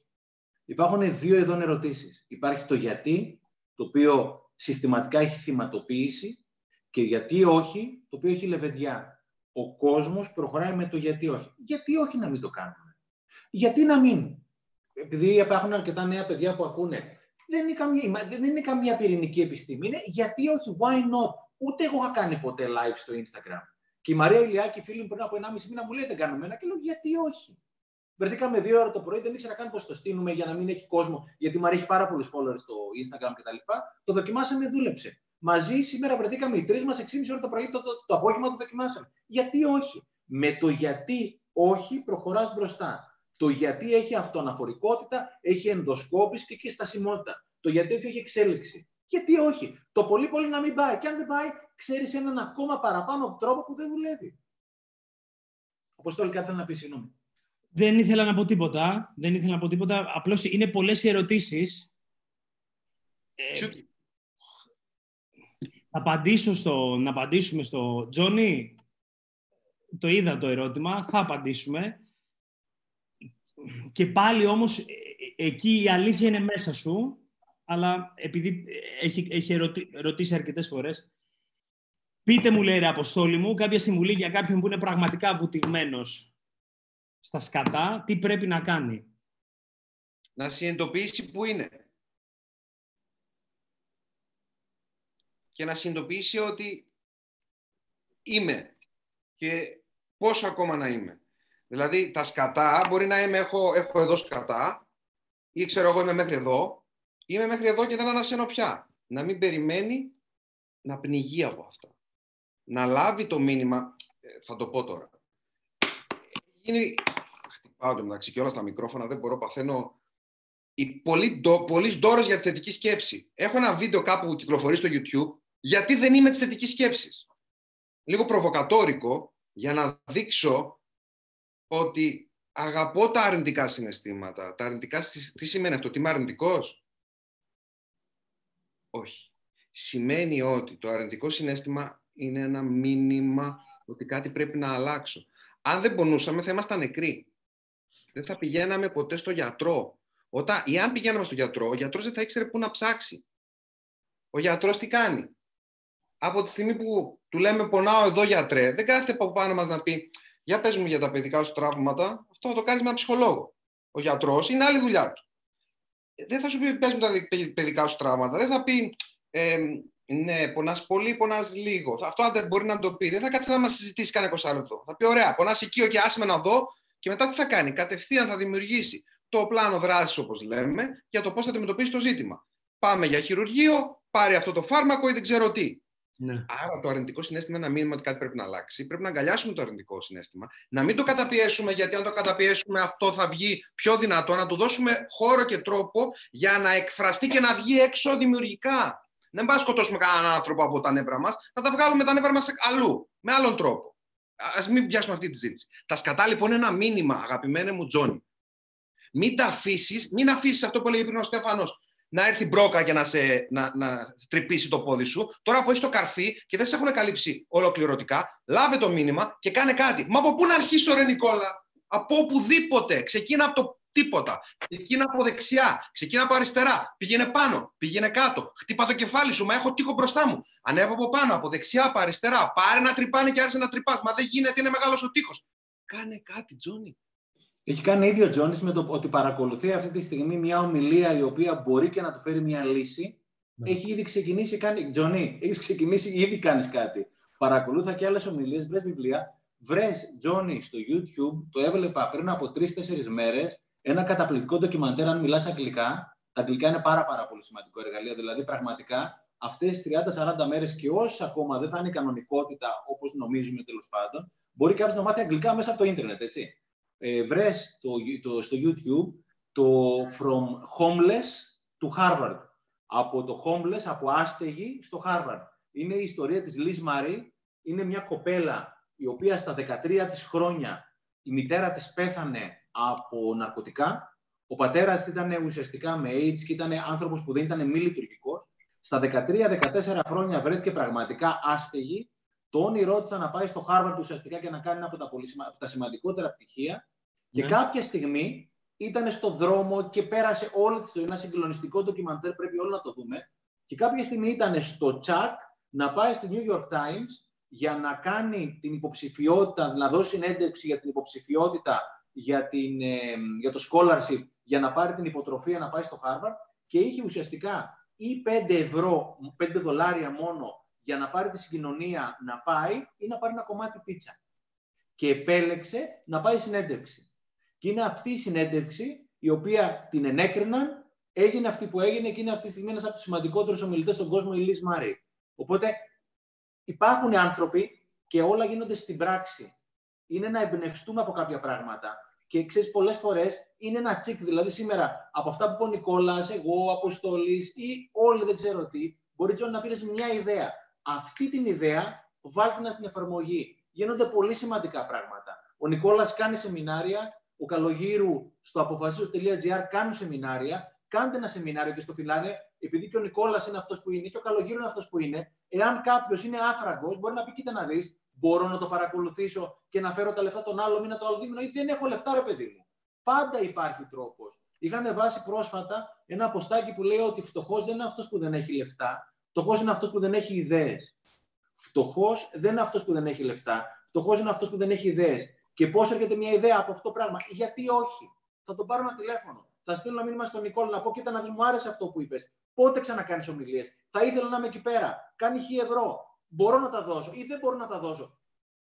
Δράση. Ξεκίνημα. Δεν θα μάθεις ποτέ αν αυτό το τηλέφωνο ή αυτό το μήνυμα ή οτιδήποτε άλλο δεν θα είναι αυτό. Το οποίο επειδή η ζωή είναι μια τραμπάλα. Είναι εδώ πέρα αυτό το οποίο θέλεις, υπάρχει αυτό το οποίο δεν θέλεις και μόνιμα μετακινείται. Υπάρχει ένα τσικ, ένα γραμμάριο το οποίο μπορεί να κάτσει σε αυτό το οποίο θέλεις και να το γύρει περισσότερο. Δεν θα μάθεις ποτέ, Τζόνι, φίλοι μου, όλοι μας το λέω και στον εαυτό να το ακούσω. Ποιο θα είναι το γραμμάριο το οποίο θα γύρει τη ζυγαριά της τραμπάλας στο εκεί πέρα που θέλεις, εάν δεν το βάλεις το γραμμάριο εκεί πέρα. Πώς θα το βάλεις, απλά θα το βάλεις.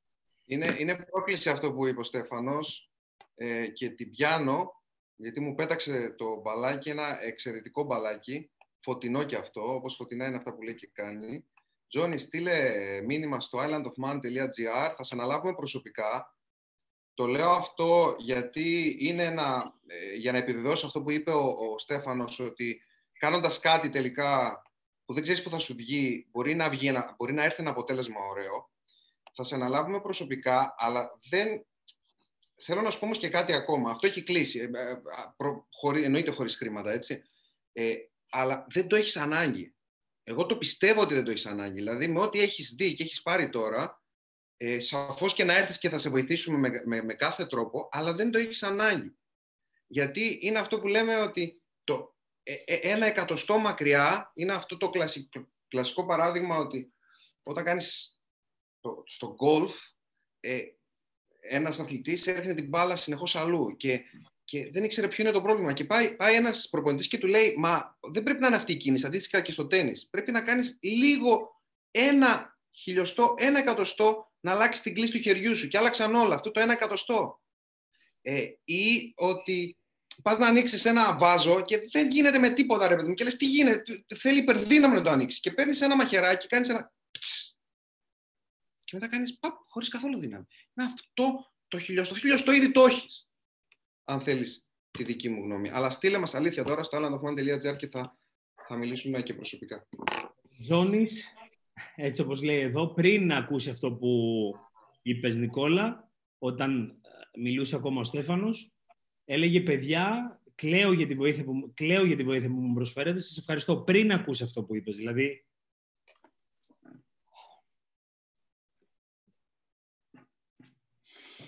Αυτά. Νομίζω με αυτό εδώ πέρα το κλείσιμο δεν υπάρχει κάτι ωραιότερο συ Αποστόλη. Είμαστε και δύο ώρες και με αυτό το κλείσιμο του Τζον νομίζω κλαίμε όλοι. Οπότε Συμφωνώ, συμφωνώ. Πριν κλείσουμε, μάλλον να κλείσουμε με το να σας δώσω το λόγο. Το ευχαριστώ είναι λίγο και είναι και τυπικό, το ξέρετε. Και πάντοτε όταν χάνομαι μέσα στον χρόνο, όταν χάνομαι στη σκέψη, συνηθίζω να λέω ότι καταφέραμε να παγώσουμε το χρόνο. Δηλαδή αυτό το, το μη ρεαλιστικό, αυτό το οποίο δεν ισχύει, αυτό το οποίο όμως συμβαίνει. Όταν απολαμβάνω και ζω κάθε στιγμή και επί της ουσίας προσπαθώ να την επεκτείνω. Αν πάρω αυτές τις δύο ώρες, ενδεχομένως να σε δυναμούν και με δύο εβδομάδες. Εσείς να κλείσετε το σημερινό και κλείστε το με όποιον τρόπο θέλετε. Με ένα απόφθεγμα, με ένα μήνυμα. Ε, ε, μόλις αλλάξετε έναν που θα αλλάξει κάποιον άλλον. Μας γράφουν εδώ. Μπράβο σας. Παιδιά, ευχαριστούμε από καρδιάς. Κλείστε το εσείς όπως νομίζετε, όπως θέλετε, με όποιο μήνυμα θέλετε να περάσετε. Το δικό μου είναι ότι πάντοτε έχει νόημα και αξία να έχουμε πολύ, μα πολύ ανοιχτά, ανοιχτά τα αυτιά μας, τα μάτια μας, να αναγνωρίζουμε, να ακούμε τους ανθρώπους γύρω μας και ότι ποτέ, μα ποτέ δεν είναι αργά να αλλάξουμε, ποτέ δεν είναι αργά να κάνουμε το επόμενο βήμα αρκεί πραγματικά να ξεκινήσουμε από κάπου, όπως είπε πριν και ο Νικόλας. Κλείστε εσείς. Νικόλα. Ευχαριστώ.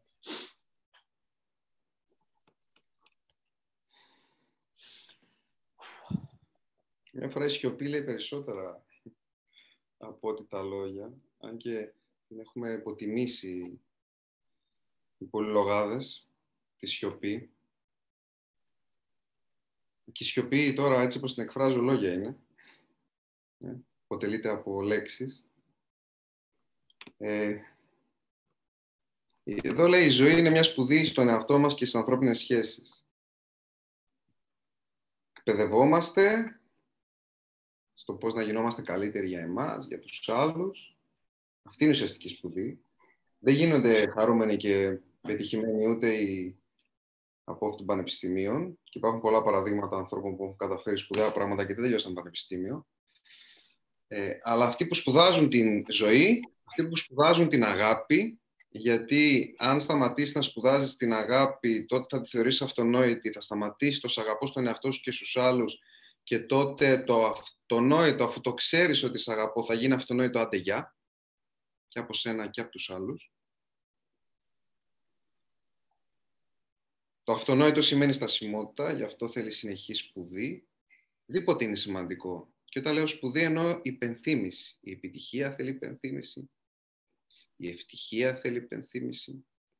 Η αγάπη θέλει υπενθύμηση.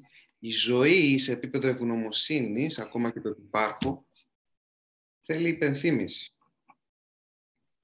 Ε, καμιά φορά με ρωτάνε πράγματα τα οποία τα συζητήσαμε και σήμερα. Τι να κάνω, τι να κάνω, τι να κάνω. Κλασική απάντηση είναι κάνε κάτι οτιδήποτε, αλλά θέλω τώρα να το δετιστρέψω. Πώς μπορείς να στερείς από την ανθρωπότητα τον καλύτερο εαυτό σου; Σε έχω ανάγκη. Σε έχουμε ανάγκη. Έχουμε ανάγκη όχι τον τέλειο εαυτό σου. Και ο κακός ο εαυτός θα βγει και είναι εντάξει πως βγαίνει σε όλους μας. Αλλά έχουμε ανάγκη εσένα πιο δημιουργικό, πιο χαρούμενο. Οτιδήποτε άλλο είναι ιεροσιλία.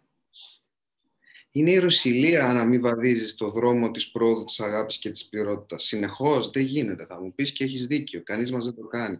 Αλλά να μην επαναφέρεις στη ράγα της δικής σου πρόοδου, της αγάπης και της πληρότητας, τον εαυτό σου και να αφήνεσαι μέχρι που φτάνεις να βυθίσαι σε τέτοιο βαθμό ώστε να είναι πιο δύσκολο να ξεφύγεις.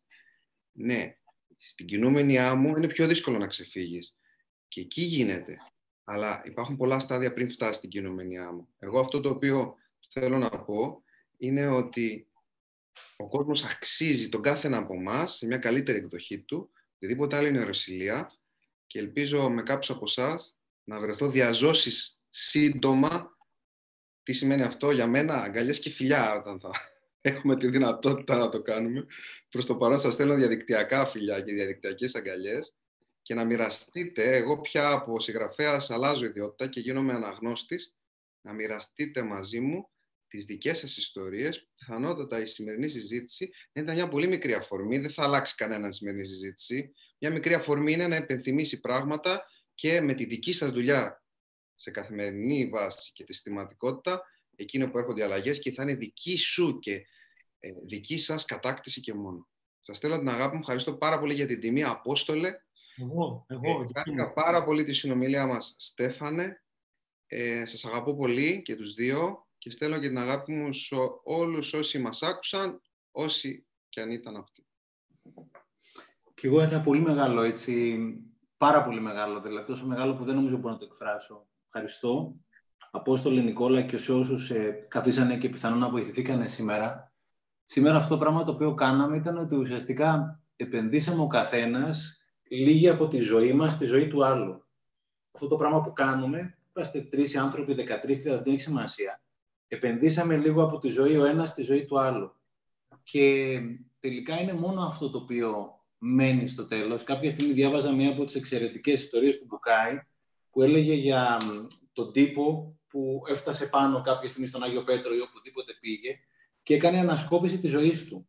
Και λέει στον αυτόν που ήταν πάνω, που τον ξεναγούσε, έκανε ένα flashback στη ζωή του. Λέει αυτό το ασημένιο φωτάκι τι είναι; Αυτό το ασημένιο φωτάκι λέει, ήταν εκείνη τη μέρα στο δημοτικό, όπου εκείνος ο συμμαθητής σου ήθελε τη βοήθειά σου και την έδωσες. Α, λέει ναι. Εκείνο το άλλο το χρυσό το φωτάκι τι είναι; Λέει εκείνο το χρυσό το φωτάκι είναι όταν η μαμά σου είχε μια δυσκολία και την πήρε μια αγκαλιά. Οπότε το μόνο πράγμα το οποίο μένει από τη ζωή μας είναι αυτά τα σημαίνια, τα χρυσά φωτάκια, όταν ο δρόμος του ενός συνάντησε το δρόμο του άλλου. Και πραγματικά σήμερα απόψε ήταν μια πολύ όμορφη αφορμή να συναντούν οι δρόμοι μας ημών των τριών, 33, οτιδήποτε άλλο. Και ακόμα και μόνο το Τζόνι να βοηθήσαμε ή να βοηθήθηκε, βοηθηθήκαμε ούτως ή άλλως όλοι, γιατί όλοι είμαστε ένα. Και είναι πολύ πολύ σημαντικό. Ήταν μεγάλη χαρά και τιμή μου να είμαι εδώ πέρα σήμερα σε αυτή τη μοναδική παρέα και να είστε σίγουροι ότι τα πιο πολλά πράγματα έμαθα εγώ και ο Νικόλας και ο Αποστόλης που υποτίθεται ότι είμαστε ειδικοί οτιδήποτε άλλο. Εμείς είμαστε που πήραμε τα πιο πολλά πράγματα, οπότε πραγματικά μέσα από την καρδιά μας ευχαριστούμε.